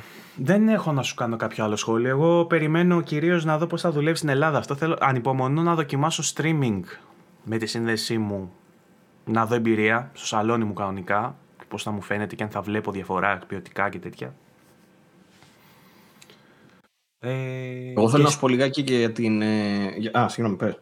Ε, σίγουρα ήθελα να πω ότι θα, θα, με βάλει στη διαδικασία να ξανανοίξω την κονσόλα που τώρα σου έλεγα χθες. Έχω να ανοίξω από τότε που γράψα review για τον Grand Turismo. Έχω να ανοίξω. Και λίγο Bloodborne έπαιξα. Τώρα τελευταία έπαιξα, πρέπει να έχω παίξει 4-5 ώρες Bloodborne. Πριν από αυτό. Ε... Έχετε backlog κρεμαλάκα, δεν ξέρω πώς γίνεται. Και εσύ το Καλό, το τα παίζει όλα την Όχι, με το που Έχω backlog, αλλά έχω παιχνίδια που τα έχω στο 5 και τώρα τα αγόρασα στο PC. Πλέον είμαι σε αυτή τη φάση που αρχίζω και μαζεύω κλειδιά για το PC και παίζω στο PC. Δεν πάω μέσα. Okay. Και κύριε, σου έχω πει ότι κύριος λόγος είναι η τηλεόρασή μου. Άμα δεν αλλάξω τηλεόραση, δεν μπορώ να ξαναπάω μέσα. Πλέον δηλαδή που έχω καλό monitor, πάω μέσα στην LCD που έχω και συχαίνομαι. Δεν θέλω να κάτσω να παίξω μέσα. Το ε, monitor υποστηρίζει 4K PlayStation; Δεν είναι 4K το monitor μου, είναι 2K. Δεν θυμόμουν. Mm. Αν και είναι 165 Hz, οπότε το φέρνω καμιά φορά για να, δω, να παίξω π.χ. Ghostwire στα 120 FPS να δω πώς είναι. Ε, έχω να τα ανοίξω σοβαρά πάνω από δύο μήνες. Νομίζω από τότε που έγραψα το review για τον Grand Turismo και για το Horizon έχω να τα ανοίξω σοβαρά το PlayStation. Δεν παίζω. Πιστεύω ότι τώρα θα είναι λόγος να το ξανανοίξω γιατί θα έχω μια πολύ ευρύτερη γκάμα από παιχνίδια. Χώρια από αυτά τα 10-20 που μπορεί να έχω εγώ στο backlog, θα έχω σύνολο 300 παιχνίδια που από αυτά μπορεί τα μισά να μην τα έχω ξαναπέξει ποτέ και να τα βάλω έτσι για το γαμότο, έτσι για να δω πώς είναι. Και μέσω του streaming ακόμα πιο εύκολα γιατί είναι άλλο να πρέπει να κάτσω να τα κατεβάσω και άλλο να πατάω play και να παίζουν έτσι. Νομίζω ότι δίνει ένα, ένα, δίνει ένα έναυσμα, έτσι, δίνει με ένα ερέθισμα να κάτσεις να παίξεις παιχνίδια. Όπως όπως το λέγαμε αυτό και για το Game Pass, ότι σε βάζει τη διαδικασία να παίξεις indie που μπορεί να μην δοκιμάζεις ποτέ. Και τώρα με, αυτά, με όλα αυτά τα παιχνίδια και το γεγονός ότι πολλά από αυτά είναι streamable, σε βάζει τη διαδικασία να βάλεις να παίξεις κάτι που μπορεί να μην δοκίμαζε. Οπότε θέλω να πιστεύω ότι αυτή η υπηρεσία, αν τη δοκιμάσω, γιατί να τη, δοκιμα... για να τη δοκιμάσουμε μιλάμε, για να την πληρώνω σε αιτήσια βάση, εγώ ακόμα δεν έχω πιστεί. Ε, θα με βάζει στη διαδικασία να ξανανοίξω την κονσόλα μου. Το βλέπω θετικά από αυτήν την έννοια. Λοιπόν, το σχολείο που θέλω να κάνω εγώ έχει να κάνει με την ε, PS Plus Deluxe που βγήκε για την Ασία, γιατί ακόμα η Premium δεν έχει λανσαριστεί στην Ασία, δεν, δεν, στις χώρες που βγήκε δηλαδή ήδη δεν υπάρχει streaming, οπότε γι' αυτό έχουν την Deluxe αντί για την Premium. Αλλά θέλω να σχολιάσω λιγάκι την, ε, την collection που υπάρχει αυτή τη στιγμή από την κατηγορία αυτή, η οποία περιλαμβάνει τίτλους PS1, PS2, PS3, PSP. PS3 όχι, συγγνώμη. Αυτό που περιλαμβάνει όμως το Deluxe τι έχουν κάνει και εκεί πέρα για μένα είναι μπέρδεμα αυτό που έχουν κάνει. Στην ουσία έχουν πάρει όσα παιχνίδια βγήκανε σε PS3 και έχουν βγει σε remasters που ήταν άπειρα. Αν θυμάστε όλοι δηλαδή αρχές γενιάς PS4 βγαίνανε όλοι οι τίτλοι του PS3, βγαίνανε σε καλύτερη μορφή σε PS4. Για παράδειγμα, Bioshock Infinite, ξέρω εγώ, είχε βγει PS3, βγήκε μετά το Collection.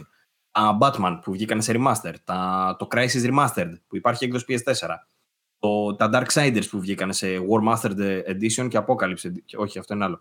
Ε, ο God of War 3 σε Remastered. Αυτά είναι όλα παιχνίδια του PS3 που βγήκαν μετά σε PS4. Έτσι, Gravity Rush, Kingdom of Amalur. Η Sony τι έχει κάνει τώρα; Αντί να σου πει ότι αυτά είναι παιχνίδια του PS4, οπότε να τα έχει στην, πρώτη, στην προηγούμενη κατηγορία, στην Extra, θα θεωρεί PS3 παιχνίδια και στα βάζει στην Deluxe. Τελευταία.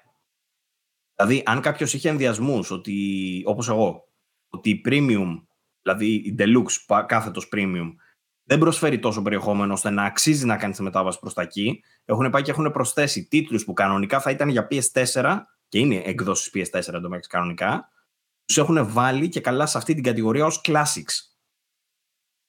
Για να αυξήσουν προφανώς την αξία του τελευταίου tier. Για να δώσουν δηλαδή περισσότερα κίνητρα στον κόσμο να πάει στο τελευταίο tier. Το οποίο το βρίσκω και λίγο shady, αν θες τη γνώμη μου. Δεν μου αρέσει πολύ δηλαδή σαν τακτική.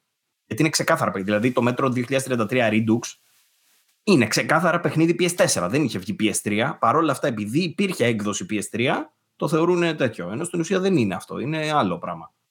Εννοείται πως είναι shady. Ε, απλά περιμένω να δω τι θα έχει εδώ. Δηλαδή, αν σε αυτές τις χώρες που δεν έχουν streaming θέλουν κάπως έτσι να τον μπαλαντζάρουν, να δώσουν μια αξία, εντάξει, το καταλαβαίνω. Δηλαδή εκεί να φτιάξουν λίγο την Deluxe με, κάτι με το κάτι παραπάνω. Ότι θα, θα έχεις αυτά τα παιχνίδια παραπάνω. Σαν να είναι η το. Η Deluxe αυτή τη στιγμή έχει 48 παιχνίδια. Σαν να είναι το Extra Plus, ας πούμε. Ότι υπάρχει και κάτι παραπάνω με ακόμα περισσότερα παιχνίδια, με μεγαλύτερο value. Αν το θες, το παίρνεις. Εκεί, οκ. Okay. Αν και εδώ γίνει στην ε, μεγάλη κατηγορία το ίδιο πράγμα, θα δυσαρεστηθώ επίσης. Γιατί θε...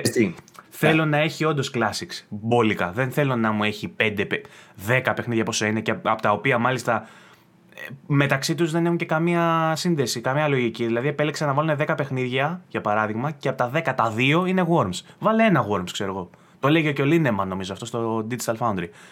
Για ποιο λόγο να βάλεις δύο Worms, ξέρω. Βάλε ένα Worms το καλύτερο ή αυτό που είχε παίξει ο περισσότερος κόσμος και βάλε ένα άλλο παιχνίδι. Να, να δηλαδή, διαφέρει. Καλύτερα να έχει ένα Ape Escape 2, ξέρω εγώ, παρόλο που θα ήταν ίδια, είναι τουλάχιστον θα έχεις το sequel, ξέρω εγώ, που καμάει επίσης. Αντί να έχεις για δύο Worms. Ναι, ισχύει αυτό το πράγμα. Καλά, δεν είναι και τα μόνα. Δηλαδή, 10 παιχνίδια από τώρα από την ε, συλλογή του PS1 είναι τίποτα έτσι. Το PS1 έχει απίστευτη συλλογή.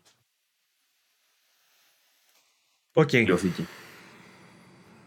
Ε, δεν είμαι πολύ ικανοποιημένος από το συγκεκριμένο το, το tier. Είμαι πολύ, βέβαια θα το δούμε, ξαναλέμε, πώς θα σκάσει και ως premium για να δούμε τι θα τρέχει streaming, τι θα τρέχει από, από τοπικά κτλ. Ε, και περιμένουμε, για παράδειγμα, φίλε, έχει Mafia Definitive Edition, το έχεις στα Classics. Τι, τι σου λέει τώρα εσένα αυτό; Βγήκε πρόπερση, ξέρω εγώ. Μόνο και μόνο για να δώσεις περισσότερη αξία, είναι αυτό που σου λέω, για να δώσεις περισσότερη αξία στο τελευταίο tier. Θα έπρεπε να υπάρχει στο μεσαίο tier το Mafia, το ένα το, το remake. Ε, το PS Plus Deluxe για την Ασία αυτή τη στιγμή, όπως είπα, έχει 48 παιχνίδια. Ανυπομονώ να δω τι θα περιλαμβάνεται και, στα, και μαζί με το streaming και μαζί με την υπόλοιπη τη συλλογή στα υπόλοιπα. Το premium δηλαδή. Ε, αυτά. Δεν ξέρω τι, τι θα, πώς θα κάτσει.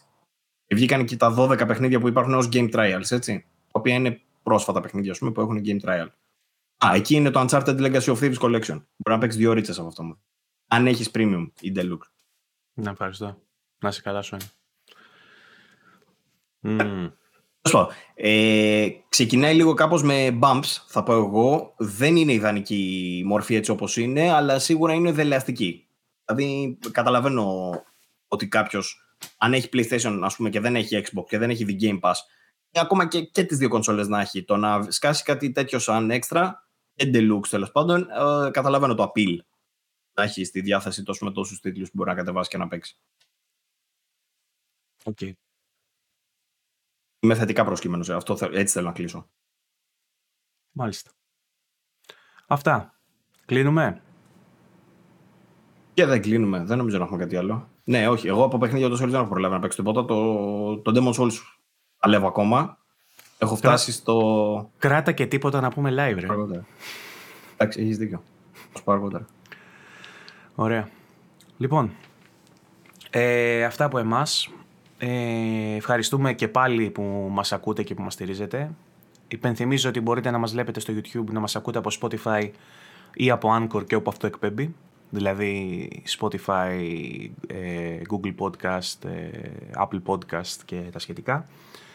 Ε, περιμένουμε τα σχόλιά σας για feedback και στο YouTube αλλά και στο γκρουπάκι μας στο Facebook VG24 Gaming Community υπενθυμίζω και φυσικά τώρα που ο Παύλος ε, εκπλήρωσε το όνειρό του και πήγε σε γρήγορο σερβερ το vg24.gr, να μπαίνετε να διαβάζετε νέα, να ενημερώνεστε το VG24, ε, έγκυρα και έγκαιρα, όπως πάντα, από τους καλύτερους δημοσιογράφους της Ελλάδας, να, να, να το πουλήσω τόσο πολύ. Ναι, ναι. ε, μην κάνεις μισό δουλειά τώρα κι εσύ. Ναι, ναι, το καλύτερο, η καλύτερη συντακτική ομάδα που υπάρχει εκεί έξω οι καλύτεροι reviewers. Ο Τατσιόπουλο έγραψε και review, είδα τώρα για το Vampire. Ο Τατσιόπουλο, άμα δείτε τα τελευταία reviews του VG24, παρότι είναι πιο αραιά γιατί δεν έχουμε κυκλοφορίες πολλές ε, και δεν έχουμε προλάβει κι εμείς να τα καλύψουμε όλα, αλλά άμα δείτε ένα, δύο, τρία, τέσσερα, πέντε, έξι, εφτά. Εντάξει, εντάξει, καταλάβαμε. Τατσιόπουλος τα τελευταία 10 reviews ο Τατσιόπουλος έχει γράψει τα 8.